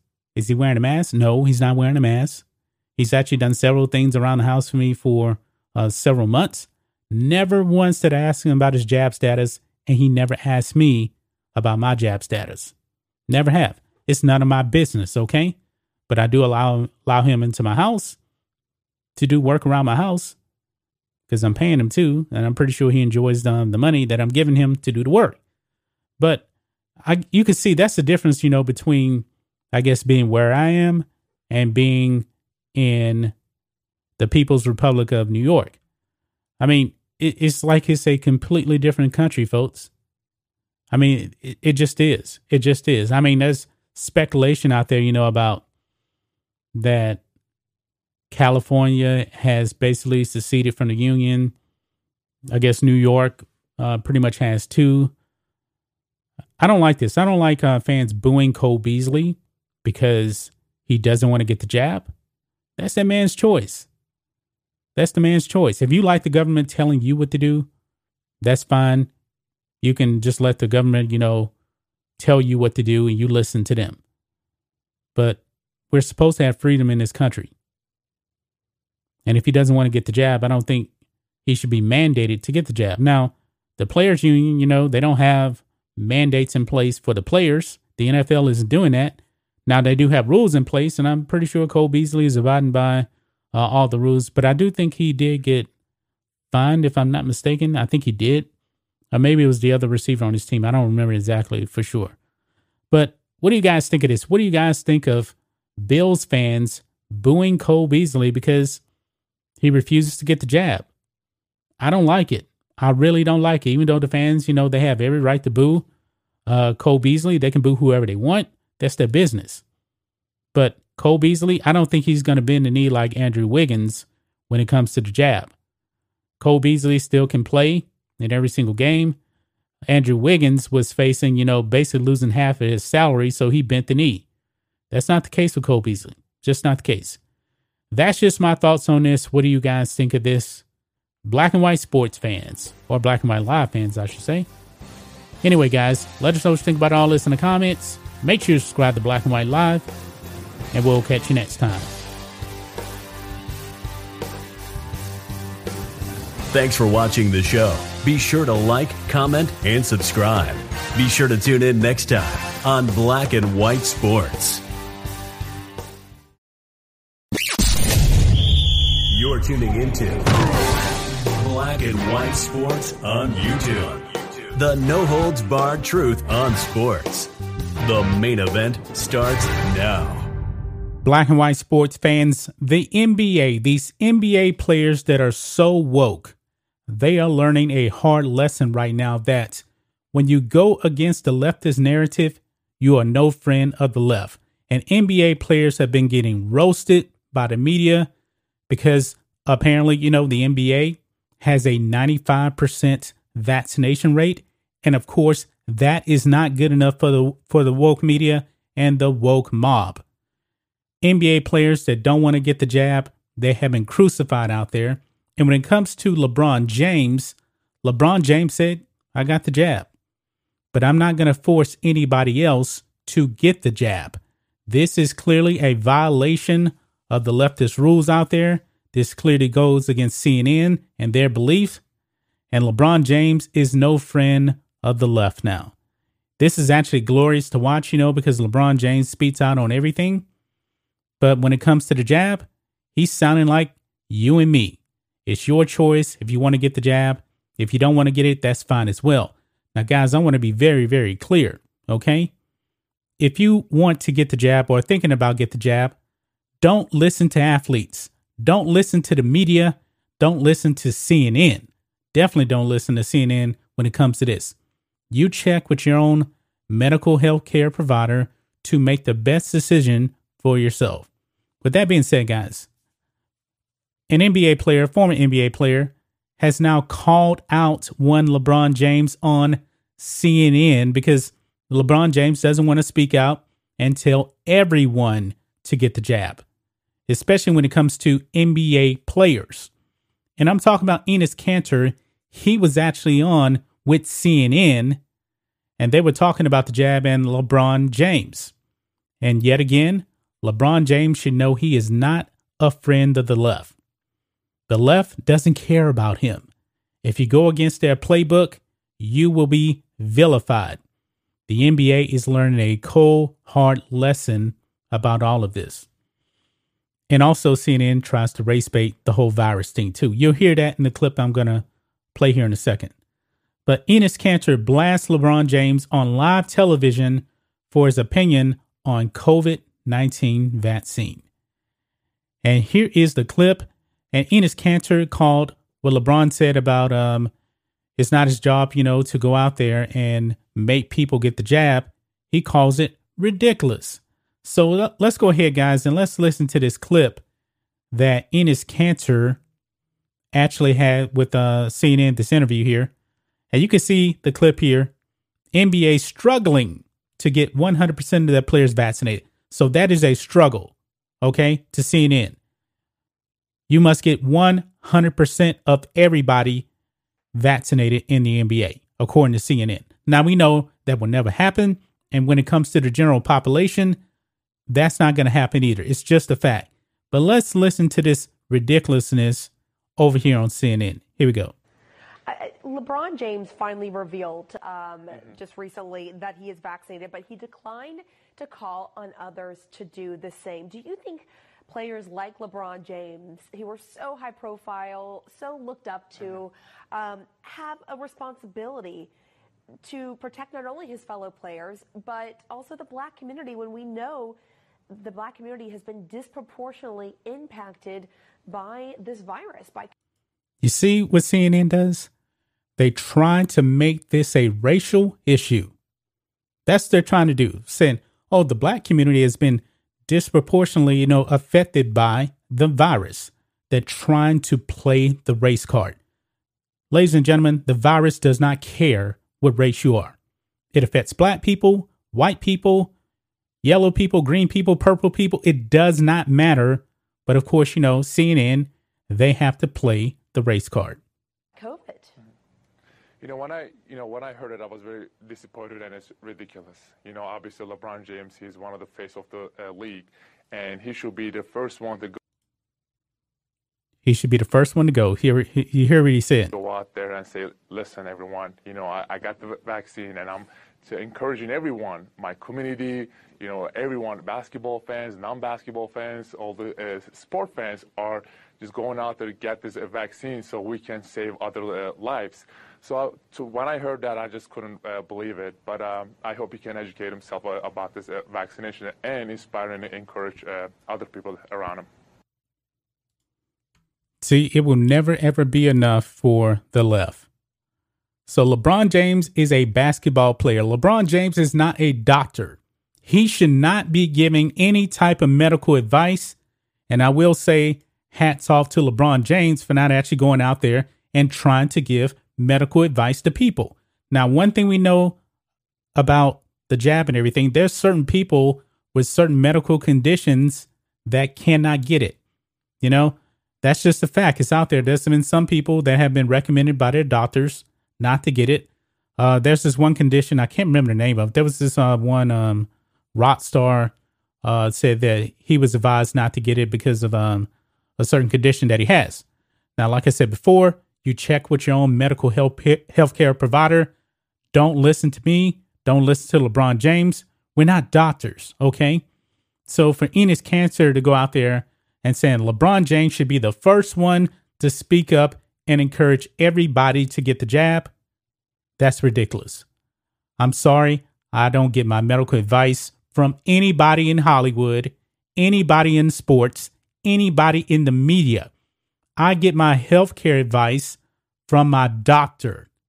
This is what I do. This whole thing has become completely political, and these NBA players are fighting back against any type of mandate, you know. But I said it before, they wanted you to vote for people that are pretty much now trying to mandate the jab on you, but their union doesn't want uh, the jab implemented on them. They are learning a cold hard lesson about all of this. This is what happens when you get involved in politics. When you mix sports and politics, the politicians out there, the media, they expect you to fall in line 100% of the time. And Enes Kanter out there calling what LeBron James said ridiculous on CNN, I believe this is crazy as well. I'm no fan of one LeBron James. You guys know where we stand with him. I believe he's pretty pretty ignorant and pretty stupid. But when it comes to the jab, I agree with what he said. It's up to you to do what's best for you. Nobody should be pushing the jab on you at all. It should be your doctor giving you uh, just medical advice. And if you want to get the jab because your doctor said so, go right ahead. I'm not going to give you any type of medical advice whatsoever. That's just my thoughts on this. What do you guys think of this? Black and white sports fans, Enes Kanter calling LeBron James's statement on the jab ridiculous on CNN, and CNN has to race bait the whole entire virus thing. I'm so sick and tired of this, guys. I really, really am. But NBA players better wake up that the media, the leftists out there, they're not your friend. As long as you uh, go against their their narrative, you know you won't be a friend of the left because they are not open up to any type of you know free thinking out there. And some of these NBA players now, they're they're actually out there saying this is what I think of it. It's going against the leftist playbook, and the left they hate it. Anyway, guys, let us know what you think about all this in the comments. Make sure you subscribe to Black and White Sports, and we'll catch you next time. Thanks for watching the show. Be sure to like, comment, and subscribe. Be sure to tune in next time on Black and White Sports. You're tuning into Black and White Sports on YouTube. The no holds barred truth on sports. The main event starts now. I'm back. Rodrance for Black and White Sports. Oh, NASCAR had a moment last night. Yeah, uh, gentleman went out, won the NASCAR race, and then there was an awkward interview for the NBC reporter. When they interviewed the guy, the crowd was chanting F Joe Biden. She even tried to play it off as something else. We're going to show you the video. We will. Um, funny, hilarious. Um, this is where we are. Look, people are people are speaking. People are letting their mind, their minds, their thoughts, their feelings out. Aaron Lewis, who's got the great song that's out right now. Am I the only one? Uh, he led a F Joe Biden chant the other day during his concert, and uh, that was awesome. So let's check this out. It's taking the country by storm. This is from our guys at Outkick. Watch NASCAR crowds erupt into F Joe Biden chant during live interview. Despite the record of votes giving Joe Biden as the, quote unquote the most popular president in U.S. history, yeah, right. The American people are saying otherwise in a very explicit manner. During a post race interview at Talladega Super Speedway for NASCAR Xfinity Series, thousands of spectators in the stands behind winner Brandon Brown broke into F Joe Biden chants as Brown and an NBC interviewer tried to casually brush it off. And this is this is really what's funny. Quote, "Let's go Brandon," said the interviewer, nervously chuckled as she tried covering up the crowd's message for the viewers tuning in at home. Brown did his best to savor the moment after winning the Sparks Energy 300, even if it fell second to the night's viral moment. Quote, Oh my God, it's a dream come true, responded Brown, likely mirroring former President Trump's thoughts on the Saturday night scene. And it says, Turns out you don't get to 81 million votes without making a few enemies. Uh, yeah. And this, we'll credit Clay Travis on this video. Let's play it, Rat, now. Thank you to all of our partners. Oh my God, it's just such an unbelievable moment. Brandon, you also told me, as you can hear the chants from the, the crowd, let's go, Brandon. Brandon, you told me you were going to kind of hang back those first two stages and just watch and learn. What did you learn that helped you there in those closing laps? Oh my God, it was uh, learning how each line didn't. Uh, stay to one. And everything shifted top to bottom so much. Okay, so we're seeing this all over the place. It took over a Yankees Mets game last week. It's completely taken over stadiums at college football games all over the place. I'm waiting for this to bust out in the NFL. Bust it out. If you're going to watch the big game tonight on NBC Sunday night, if you're going to be at the game, we need to get that going viral. We need some F Joe Biden chants during the Patriots and the Bucs game when Tom Brady comes back. To hell with Adele. Let's get that going. We need the F Joe Biden uh, chant going during the big game tonight. They're anticipating it may be the most watched NFL regular season game ever. Uh, we'll see. It, it's being called the biggest NFL regular season game ever. Uh, so I don't know. This is awesome. Look, it's good to see, and we know there are still awesome fans in NASCAR that Bubba Wallace and uh, Bubba Smollett Wallace did not run everybody away with all of his antics last year. That was the thing that actually blew this channel up was the Bubba Wallace NASCAR hoax. Uh, that's when this channel exploded. Um, we all remember that. It was a garage pull rope, Bubba. You dumb idiot. Uh, this is funny. This is hilarious. F. Joe Biden chants are taking over America during sporting events. There are proud Americans still attending sports, getting out there, not being trapped in their house, and it is glorious to see. Peace. I'm out. Till next time. Thanks for watching the show. Be sure to like, comment, and subscribe. Be sure to tune in next time on Black and White Sports. You're tuning into Black and White Sports on YouTube. The no holds barred truth on sports. The main event starts now. Black and White Live fans, the cat is out the bag about the vaccination status now of Andrew Wiggins. Andrew Wiggins was on record that he did not want to get the jab. However, he plays for the Golden State Warriors in the People's Republic of California, and without the jab, he would not be allowed to play in home games because San Francisco has a jab mandate that you must get the jab in order to enter the arena. So a lot of um things were up in the air with Andrew Wiggins. Was he actually going to bend the knee and get the jab? Apparently now, guys, Andrew Wiggins has now bent the knee and gotten the jab, folks. Let's check this out. Steve Kerr says Andrew Wiggins has taken COVID 19 vaccine, will be allowed at home games because without that, he was not going to get paid for any games missed. The NBA came out and said that players that don't um, actually align with uh, the local mandates and they have to miss games, they don't get a paycheck. This is sad, man. It seems like, you know, he has gotten this against his will. But let's read this article here. The Golden State Warriors have averted a potential crisis. Andrew Wiggins, who has taken has taken a COVID-19 vaccine, head coach Steve Kerr told reporters on Sunday. That means he'll be allowed to play in Golden State home games. Wiggins had previously expressed skepticism about COVID 19 vaccines, leaving his status in doubt for the upcoming season. Warriors players who aren't vaccinated aren't allowed access to the Chase Center during games without an exemption.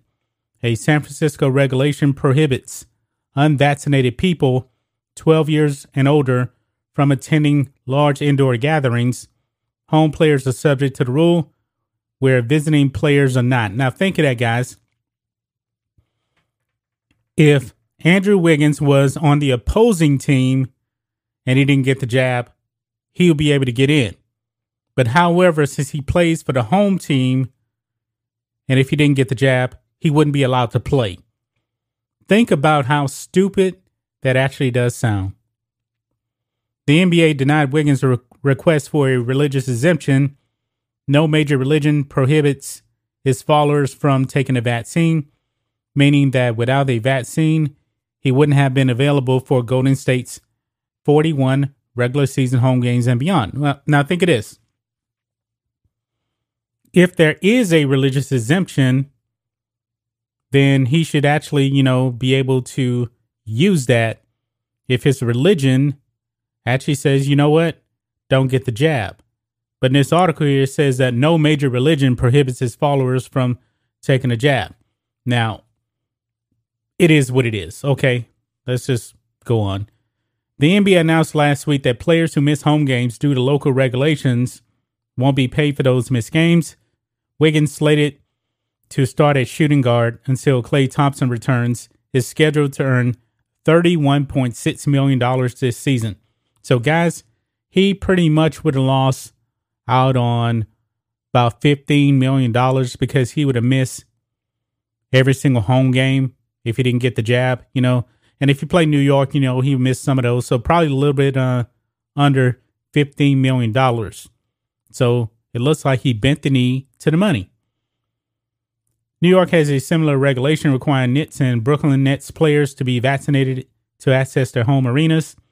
The New York Knicks announced that all their players have been vaccinated.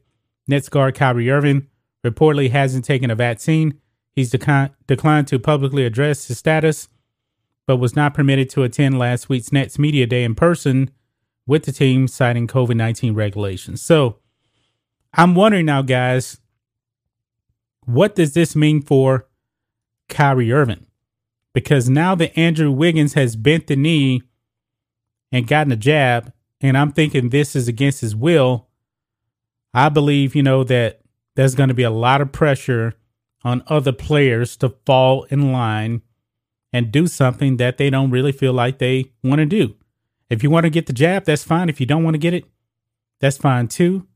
You do what's best for you. We're not giving you medical advice. You check with your healthcare provider to make the best possible decision for yourself. But what do you guys think of this? What do you guys think of Andrew Wiggins bending the knee now? And did he go after the money because he wasn't going to get paid? He definitely set a new precedent here that the NBA pretty much now has something in place to where if you don't get the jab, that could be consequences, especially, you know, if you're in San Francisco, even though the players don't have a mandate, but man, there's a bunch of pressure on the unvaxxed players. That's just my thoughts on this. What do you guys think of this? Black and White Live fans. Let us know what you think about all this in the comments. Make sure you subscribe to Black and White Live, and we'll catch you next time. Thanks for watching the show. Be sure to like, comment, and subscribe. Be sure to tune in next time on Black and White Sports. You're tuning into Black and White Sports on YouTube. The no holds barred truth on sports. The main event starts now. Black and white sports fans, I guess I shouldn't be too surprised about this topic that we're going to be talking about here today.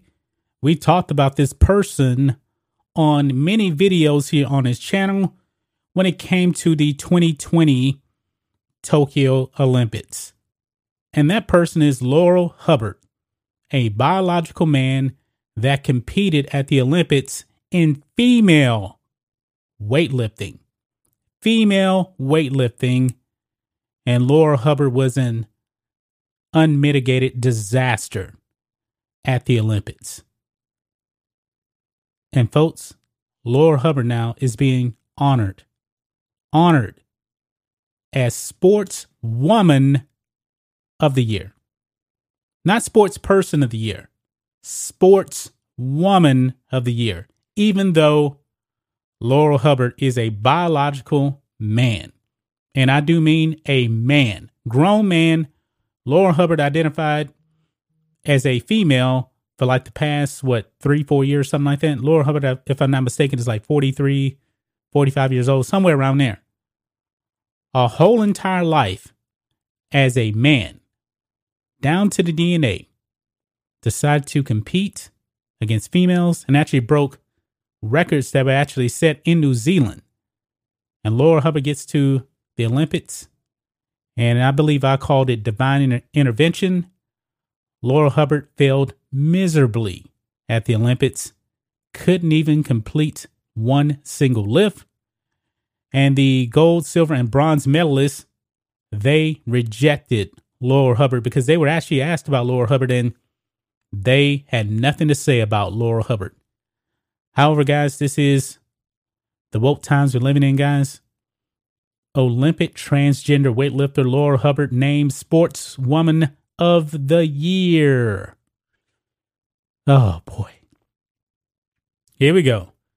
The 43 year old became the first openly transgender competitor in an individual event at the Olympic Games when he stepped onto the platform for the women's 87 kilogram weightlifting. Unfortunately, he failed to record a successful lift, struggling to bag a 120 kilogram, kilogram snatch and two follow up attempts at 125 kilograms, therefore forfeiting, uh, forfeiting him from the clean and jerk. Nevertheless, it was a historic feat to even compete, and it's been recognized by his home nation.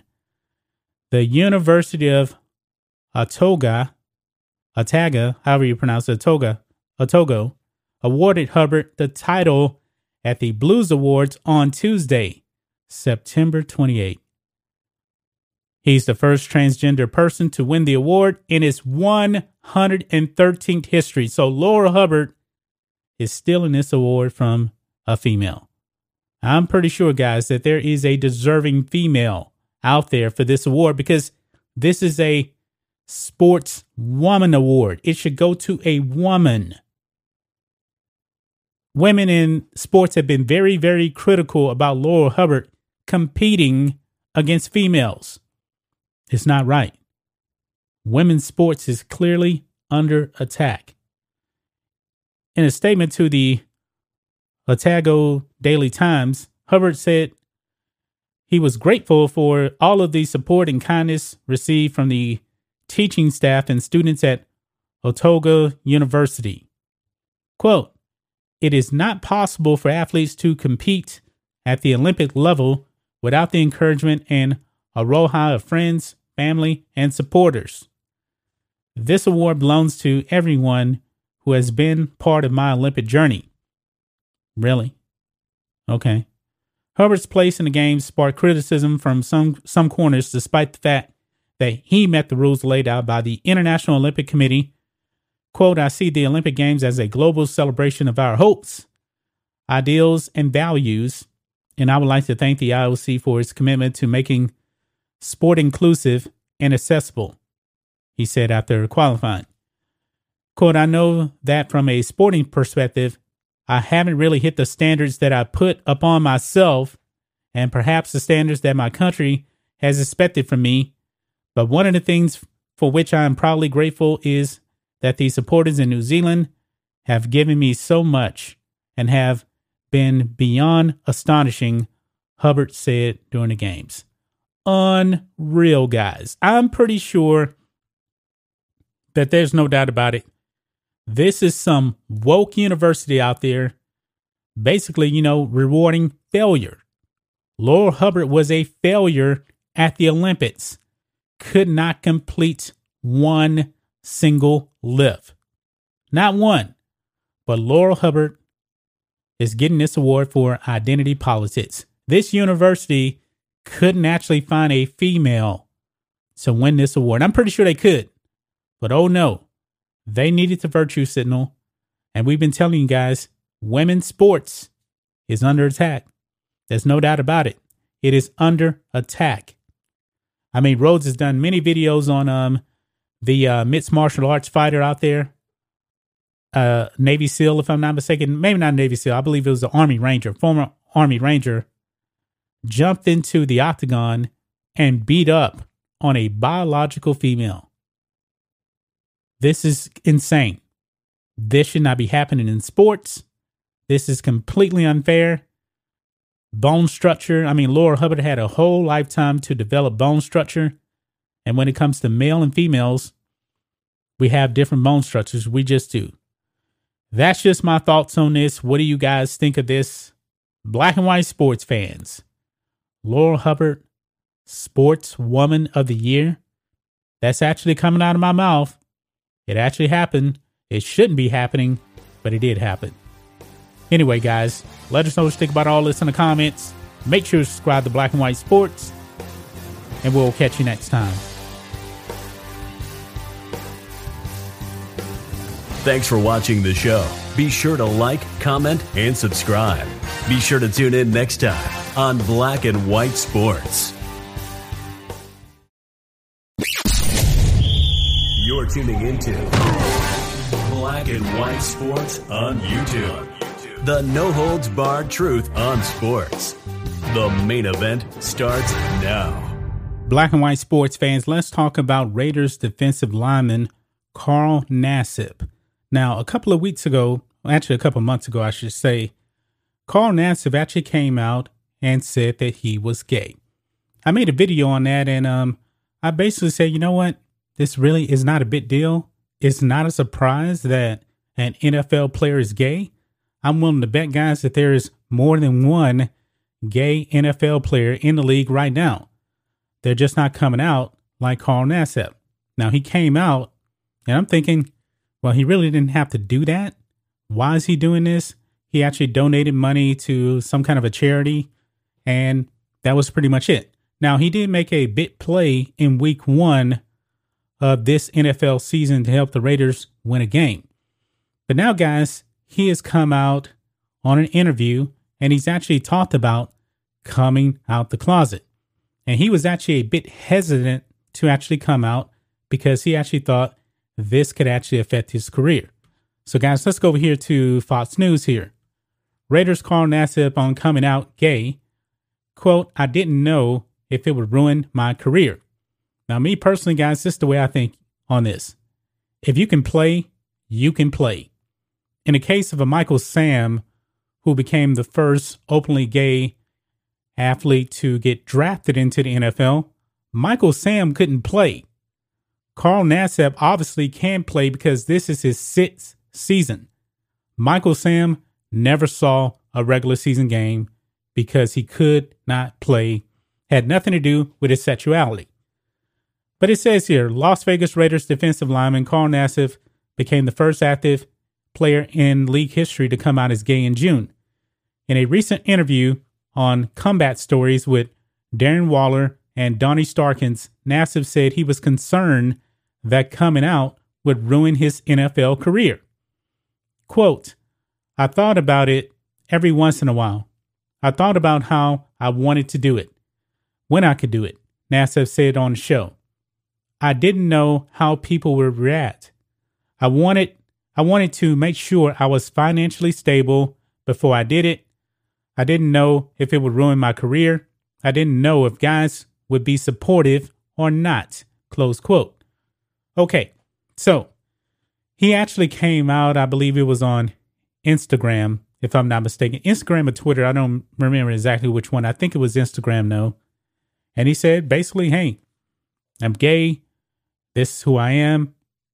That was pretty much it and I'm going to donate money to some charity, some uh, LGBT charity. That's pretty much it. Okay, that was in the story right there. To me, anyway, at least I thought that would be the end. Um, he never went in into any detail about any of this until now. However, Carl Nassib didn't even know he was gay up until about four years ago. So, did he ever date women or anything like that? I really don't know. I couldn't tell you. But it says here Nassib said that he realized he was gay four years ago and he didn't want to come out right away because he was more focused on his career and establishing himself in the league. Nassib felt like it was his responsibility to come out and make it sociably acceptable in the locker room. Now, obviously, I've never been in a locker room. And when you think of the NFL, you think of men wanting to be men and being with women. Now we know that's obviously not going to be the case in every situation. In the case of Carl Nassib, you know, maybe he's thinking about it this way.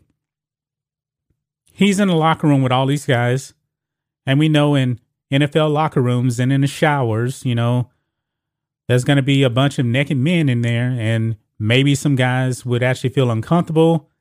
I don't really know. I've never been in that situation. Now, I've been in the Navy and boot camp, yeah, you're gonna shower with guys butt naked. That's just the way it is. But um, I'm coming from a standpoint is my standpoint is I'm not in the LGBT community, so I don't know exactly how he feels, but I'm thinking he was gonna be okay. he was to be, his career would have been okay because think of the times we're living in, guys. Right now, you actually have a Playboy bunny. I believe it's Playboy. That's not a woman. A Playboy bunny, that's a man. Think about that. 20 years ago, you would never saw that happen, but it's happening right now. This is the days that we're living in right now. Quote, when I decided to come out, it was not easy, Nassib said. Personally, for my life, I didn't want to do it, but I felt a huge obligation to my community, to all the young kids out there who are struggling with their sexuality. If I could just help a few of them out, then I could sleep better at night. Close quote. Nassib, a Penn State product, is in his sixth season in the NFL and is second with the Raiders. He also spent time with the Cleveland Browns and Tampa Bay Buccaneers. Before Nassib, no openly gay or bisexual player had previously played a regular season down in the NFL. Michael Sam was openly gay when drafted out of the University of Missouri in 2014, but Sam never made a roster spot in the league. Now, we actually did have a Hall of Hall of Famer Warren Moon come out and said that he actually played with uh, multiple uh, gay players. He didn't think it was a big deal, and we know that Warren Moon play, Warren Moon played back in the '80s and the '90s for the most part, and it was never a big deal. But now we're living in a different time. It's actually more socially acceptable now for people to come out as part of the LGBT community. We have seen that. So I believe that Carl Nassib would have been just fine. Now, if this was in the 1980s, maybe not so much. But he is in the most friendliest time for members of the LGBT community.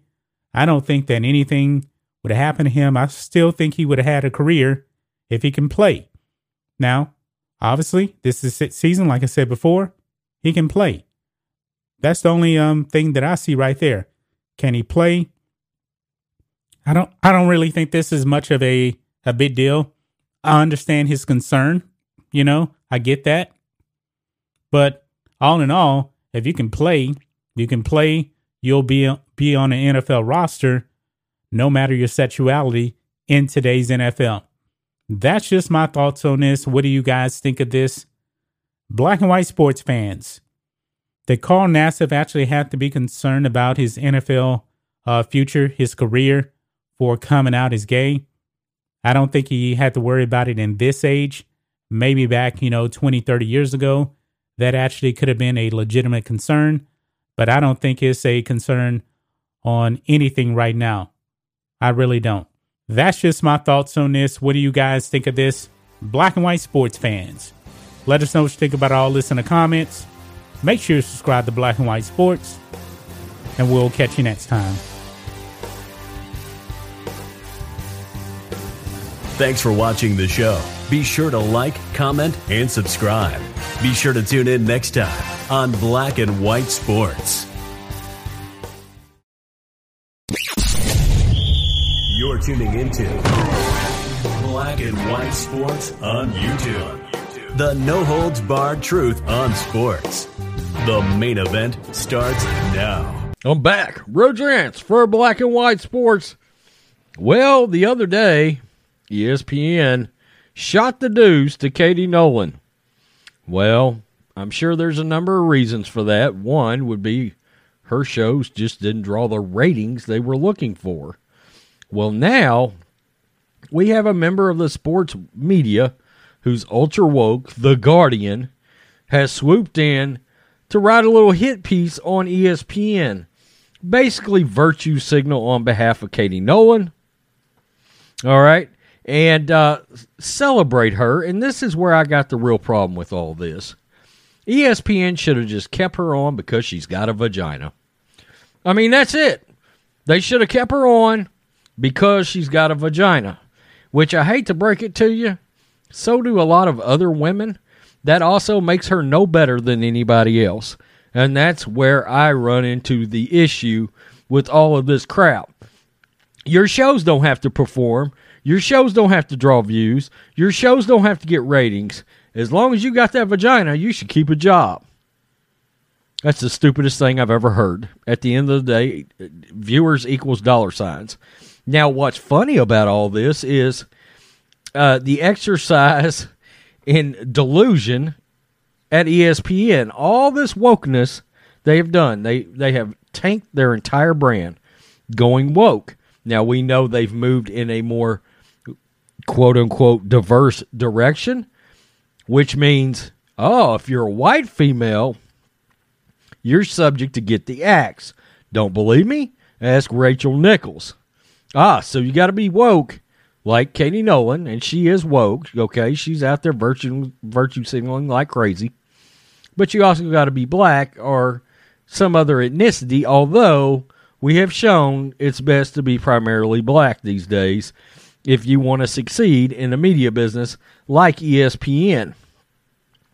Now, The Guardian, okay, in writing this article, it's so funny how they don't mention how woke ESPN is. Now, of course, they're not going to use that terminology, right?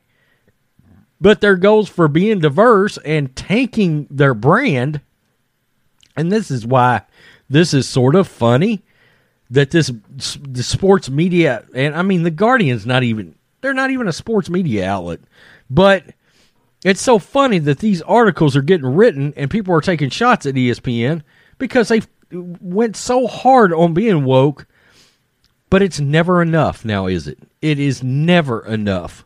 You tank your whole whole brand and you're still getting hit pieces like this written about you about Katie Nolan. Now let's get to this author, uh, Melissa Jacobs, who I guess believes Katie Nolan should keep a job because she's got a vagina. ESPN should have built around the brilliant Katie Nolan. Her exit is their loss. Hmm. The star follows in the footsteps of Jemele Hill. Well, look, when you start naming off Jemele Hill, and that's the first name you come up with, boy, you've lost me on having any credibility whatsoever.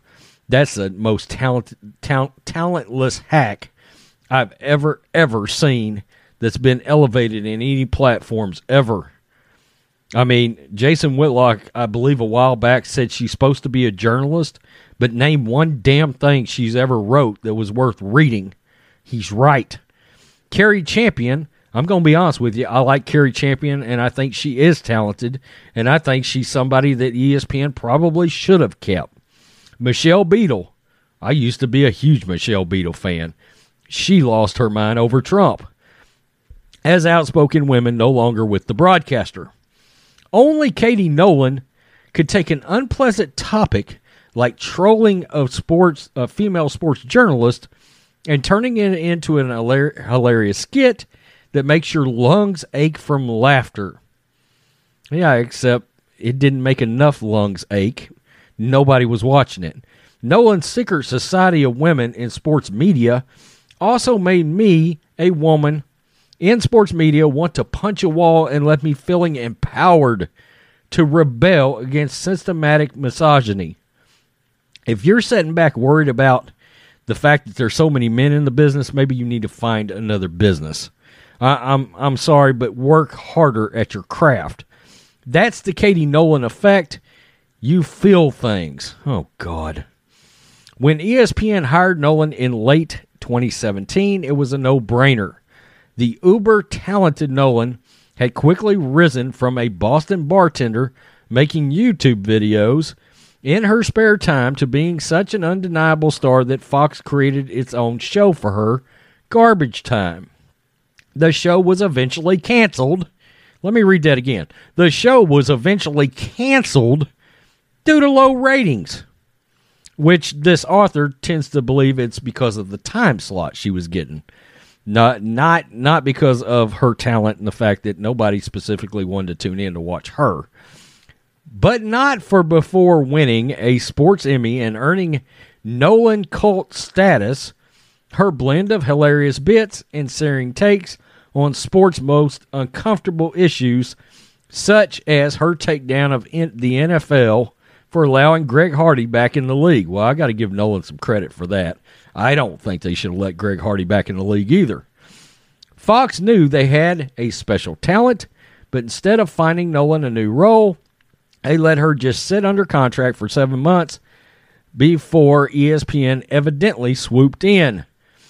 I wonder if you meant eventually there. I don't know. You would think a behemoth like ESPN would have a concrete plan for Nolan, especially given that she was given a contract and was reportedly worth more than a million dollars a year. A million dollars a year? Are you shitting me? Her own show, a weekly special edition of SportsCenter, or another known ratings earner, anything. But instead, it offered her a vague description of her new show as a quote prominent digital presence while also making appearances across ESPN studio programming.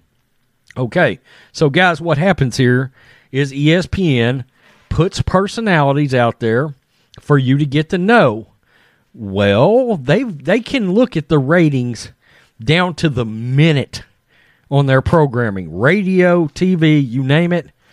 And if the ratings don't hold or they don't improve when somebody's on, what is that going to tell ESPN? In hindsight, this this already marked the beginning of the end of Nolan's tenure at ESPN. And that became official on Wednesday. Nolan announced on Twitter that she is no longer with the company. By the way, she had kind of a, I believe she had a feud with Jason Whitlock a while back. And this is what she said I thought about sending this tweet for weeks, and I still have no clue how to make it not make you all roll your eyes. I'll, Alas, the obvious thing has happened. I am no longer working for ESPN. I'm really grateful for my time here. I made incredible friendships and valuable mistakes. Okay, well, at least she's got some self awareness if she thinks she made mistakes. ESPN has employed no shortage of sports anchors and personalities known for their humor. Kenny Mayne, Kenny Mayne's a legend. Michelle Beadle, there was a time when Beadle was great. And Dan Le Batard, also a time when Dan Le Batard was great. And then he lost his mind jumping on that social justice train. But in Nolan, the network had a comedic tour de force, a, driv- a driven and talented creative genius with a proven track record of executing unique material. A proven track record? If it doesn't draw ratings, that's not a proven track record. Nolan is the kind of rare talent you build around, not a quarterback you plunk into an archaic offense. You see these people that write these articles when when they're ultra woke, you they always use uh, that kind of that kind of language, archaic. Oh God, come on. There's nothing wrong with the word traditional. I'm so tired of that word getting shit on.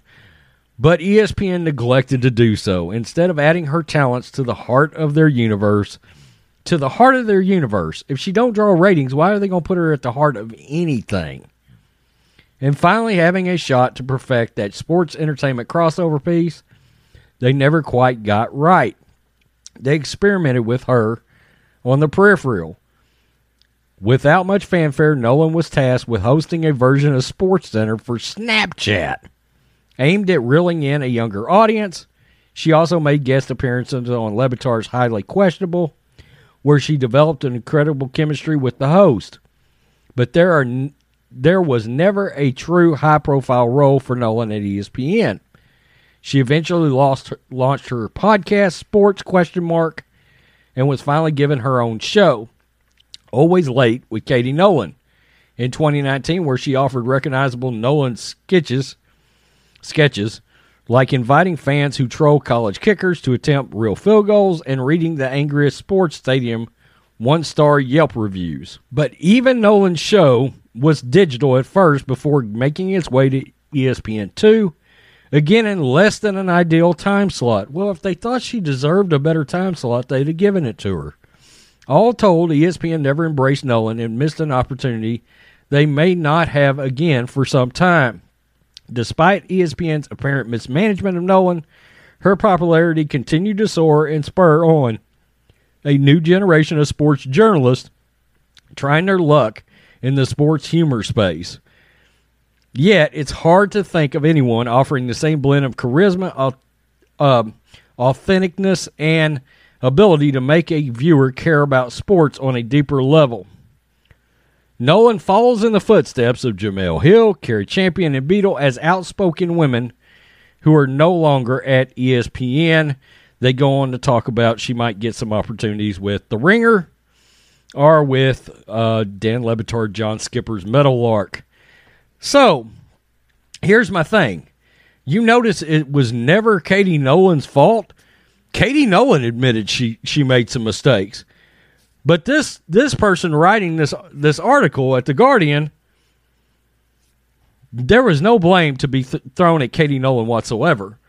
She should keep her job because she evidently inspired this journalist, and she should keep her job because she is only and strictly a woman. That's it. A funny woman, I guess, and humorous. But because you're you're you're a funny vagina, you're entitled to keep your role or stay with the network, or in this case, get promoted when your shows aren't doing well. I'm not sure this woman understands how business works. You know, viewers in television equal advertising dollars. And if you can't pull viewers, you're not going to stay on the air. And when I read this article, I was like, wait a minute. You're literally writing an article just to say, by the way, accusing the most woke network ever of not being woke enough, woke to the point of tanking their entire brand. And look, outside of live sports, outside of live sports, ESPN's ratings are terrible. They're absolutely awful. And it's because, I mean, let's be honest, they've bent the knee to so many people like this person that wrote this article that they've destroyed their own brand. Now, I'm sure Rachel Nichols is somewhere going, I'm a woman. Why didn't you keep me? Well, ESPN's lane now is diverse women. Mm. Okay. So uh, that's the reason, most likely, Katie Nolan and Rachel Nichols got sent the door. I mean, Rachel Nichols had a private conversation, and I guess you can't have private conversations anymore. Look, what I've seen of Kaylee no- Katie Nolan has been somewhat entertaining. I'm not into the sports humor thing. I'm not into the sports entertainment crossover thing very much outside of wrestling. Uh, but look, I just put wrestling and football in in two different categories. Okay, Katie Nolan wasn't drawing ratings, or they would have found somewhere better to put her. And look, there's been some great talent that has worked at ESPN.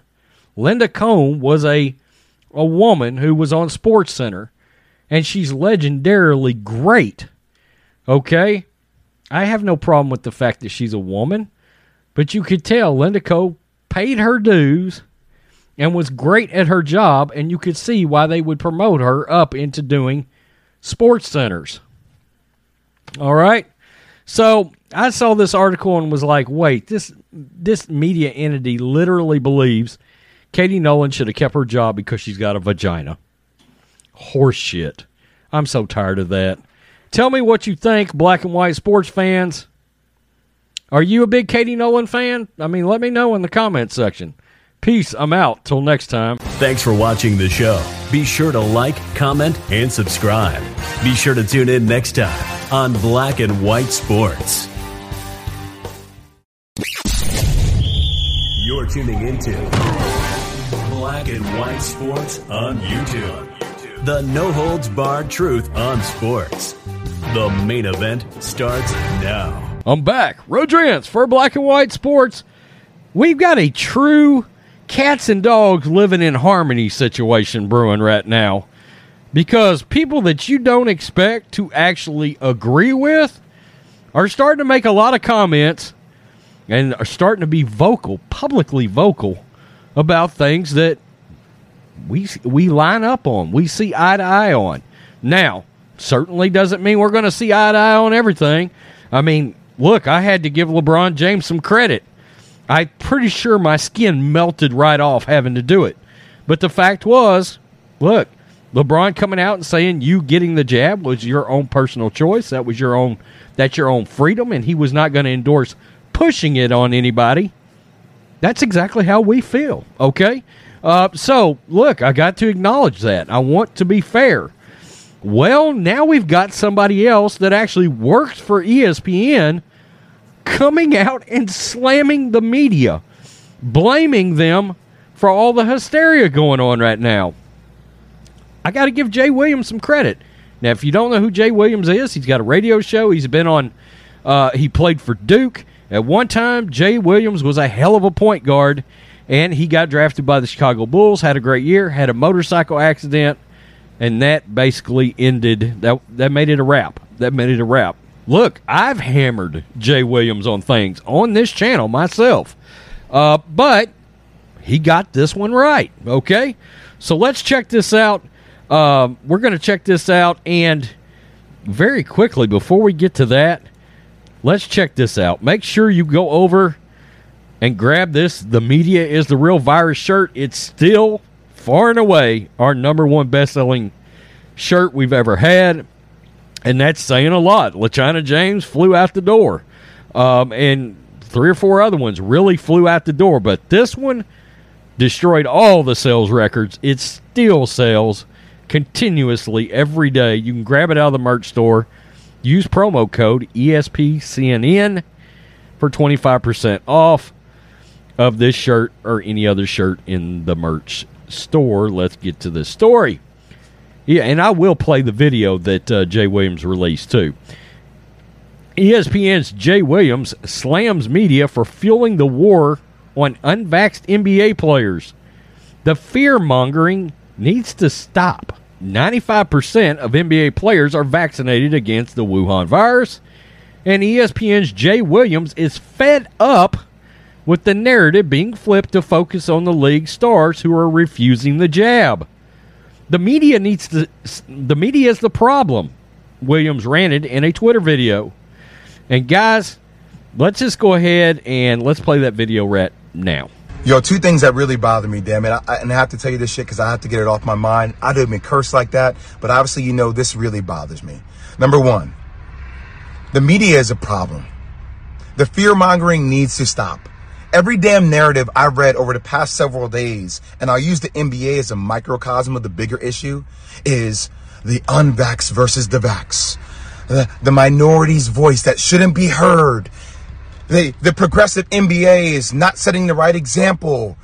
Oh, what's going on? Andrew Wiggins, Kyrie Irving, Bradley Beal, the municipalities in cities like Toronto, New York, uh, San Francisco. This is problematic because the real narrative is over 90% of the damn NBA is vaccinated. Is vaccinated. But what do we do? We double down. We triple down on the unvaxxed and we turn into the unvaxxed versus the vax. Don't do that. Stop doing that. And number two, this really bothers me even more than number one. For anybody out there that uses belittling language, to people out there that debase people who are unvaxxed, to people out there that try to talk down to people that are unvaxxed, you are part of the damn problem. Because how you communicate a message to somebody will dictate whether they actually receive your message or not how you advocate for somebody on where they get their resources from as it relates to their knowledge about certain subject matter will dictate whether that person actually hears you or not. So stop talking down to people. Stop making this about unvax versus vax. We're one damn people. And obviously, we need to move forward collectively together and we need to talk more sense to people instead of talking nonsense to them about making them feel smaller or beneath us because they're not thinking the way we're thinking. That's my two cents for today. The NBA teams held their media day this week as the upcoming season's training camp tipped off. Players holding press conferences in unison allowed for constant flow of audio from the small percentage of players who are refusing the jab, fueling the narrative that the NBA has a vaccine problem. Yeah, 95 out of 100 of their players have had the jab. I mean, it, it's crazy, but people are getting mad that other people who are getting the jab doesn't want to endorse the jab. Then you got people co-signing the people that are agreeing with that narrative, and the media is losing their mind. I mean, they're going after everybody. They're going after people like LeBron James and Draymond Green just because they agree that it should be the personal choice of the player. Think about that. People that's had the jab, the media's going after. Quote, this is the problem. And, and celebrity. Whoopi Goldberg went after LeBron James. This is problematic, the former NBA and current ESPN host added, because the real narrative is over 90% of the damn NBA is vaccinated. But what do we do? We double and triple down on the unvaxxed. We turn it into unvaccinated versus vaccinated. Don't do that. Stop doing that. Williams also believes the message being given to the unvaccinated players and population is lost in how it's portrayed. Quote, for anybody out there that uses belittling language to people out there that debase people who are unvaxxed, to people out there that try to talk down to people that are unvaxxed, you are the part of the damn problem. Bravo. Williams said, quote, because you communicate a message to somebody will dictate whether they receive actually receive your message or not. That's that's a fact too. Williams himself is fully vaccinated, and I promise you somebody will come out and write a hit piece against Jay Williams for saying this very thing. He they will do it. Williams himself is fully vaccinated against the Wuhan virus and suffered a breakthrough infection in July, which forced him to miss covering the end of the NBA Finals for ESPN. And look, there's a lot of things going on out there, like Clay Travis and Mark Cuban are at war over the damn jab. And the Mavericks' policies to get into the arena, well, they don't make any sense. Clay Travis pointed it out. He's like, why is vaccinated people not having to show proof that, that they're negative prior to getting into the game, just like unvaccinated? Because we know you can still, quote unquote, get the virus even if you're vaccinated, right? Uh, so it's things like that that doesn't make sense. I got to give Jay Williams some credit here for jumping out, slamming the media. It's ridiculous. Bill Maher mentioned something last night during his show, and Twitter lost their ever loving minds when it came to uh, when it came to the virus. They they're canceling Bill Maher, trying to. We know they won't, but they're going full on.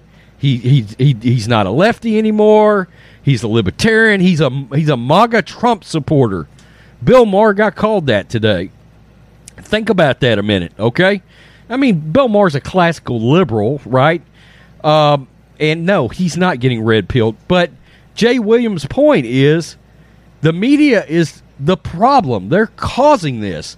They're fanning the flames on against people that are vaccinated that just happen to have the back of people that aren't vaccinated. Okay? And the media has led you to believe that there's a vac problem in the NFL and the NBA, and there's not. Okay? There's not. They now look, they've set up rules that are so ridiculous that in my opinion it coerces and forces these players to take it. All right? I mean, I'm sorry, but if if these rules weren't so damn restrictive, some of these pl- more players would have said no. No, I, I'm not comfortable doing it. But they just went and did it because they were like, fuck it. It'll make my life easier and I don't have to put up with all the negativity. Well, that's not really truly agreeing to do it. Okay? I mean, just, you know, I'm going to do it because I feel like that's what I should do from uh, whatever, a health perspective or however they're doing it. They're doing it because they're sort of being forced into a corner on it. All right? And I don't agree with that. I just don't. Okay? Uh, again, I don't care if you got it or didn't get it. That's your decision. That's your uh, right as an American. But I don't agree with people being forced into corners over it. And they're trying to do that to players, vaccinated or unvaccinated now. Oh, well, I know you got it, but son of a bitch, you're the problem if you won't come out and full on, full court press, to use a basketball term, your teammate to get it. It's ridiculous. Ridiculous. And these celebrities are ridiculous too, like Whoopi Goldberg. I mean, my God, I never thought I would come at somebody for for c- going at LeBron James, but that shit was wrong. I'm sorry, it just was. Tell me what you think, black and white sports fans. Peace. I'm out. Till next time. Thanks for watching the show. Be sure to like, comment, and subscribe. Be sure to tune in next time on Black and White Sports.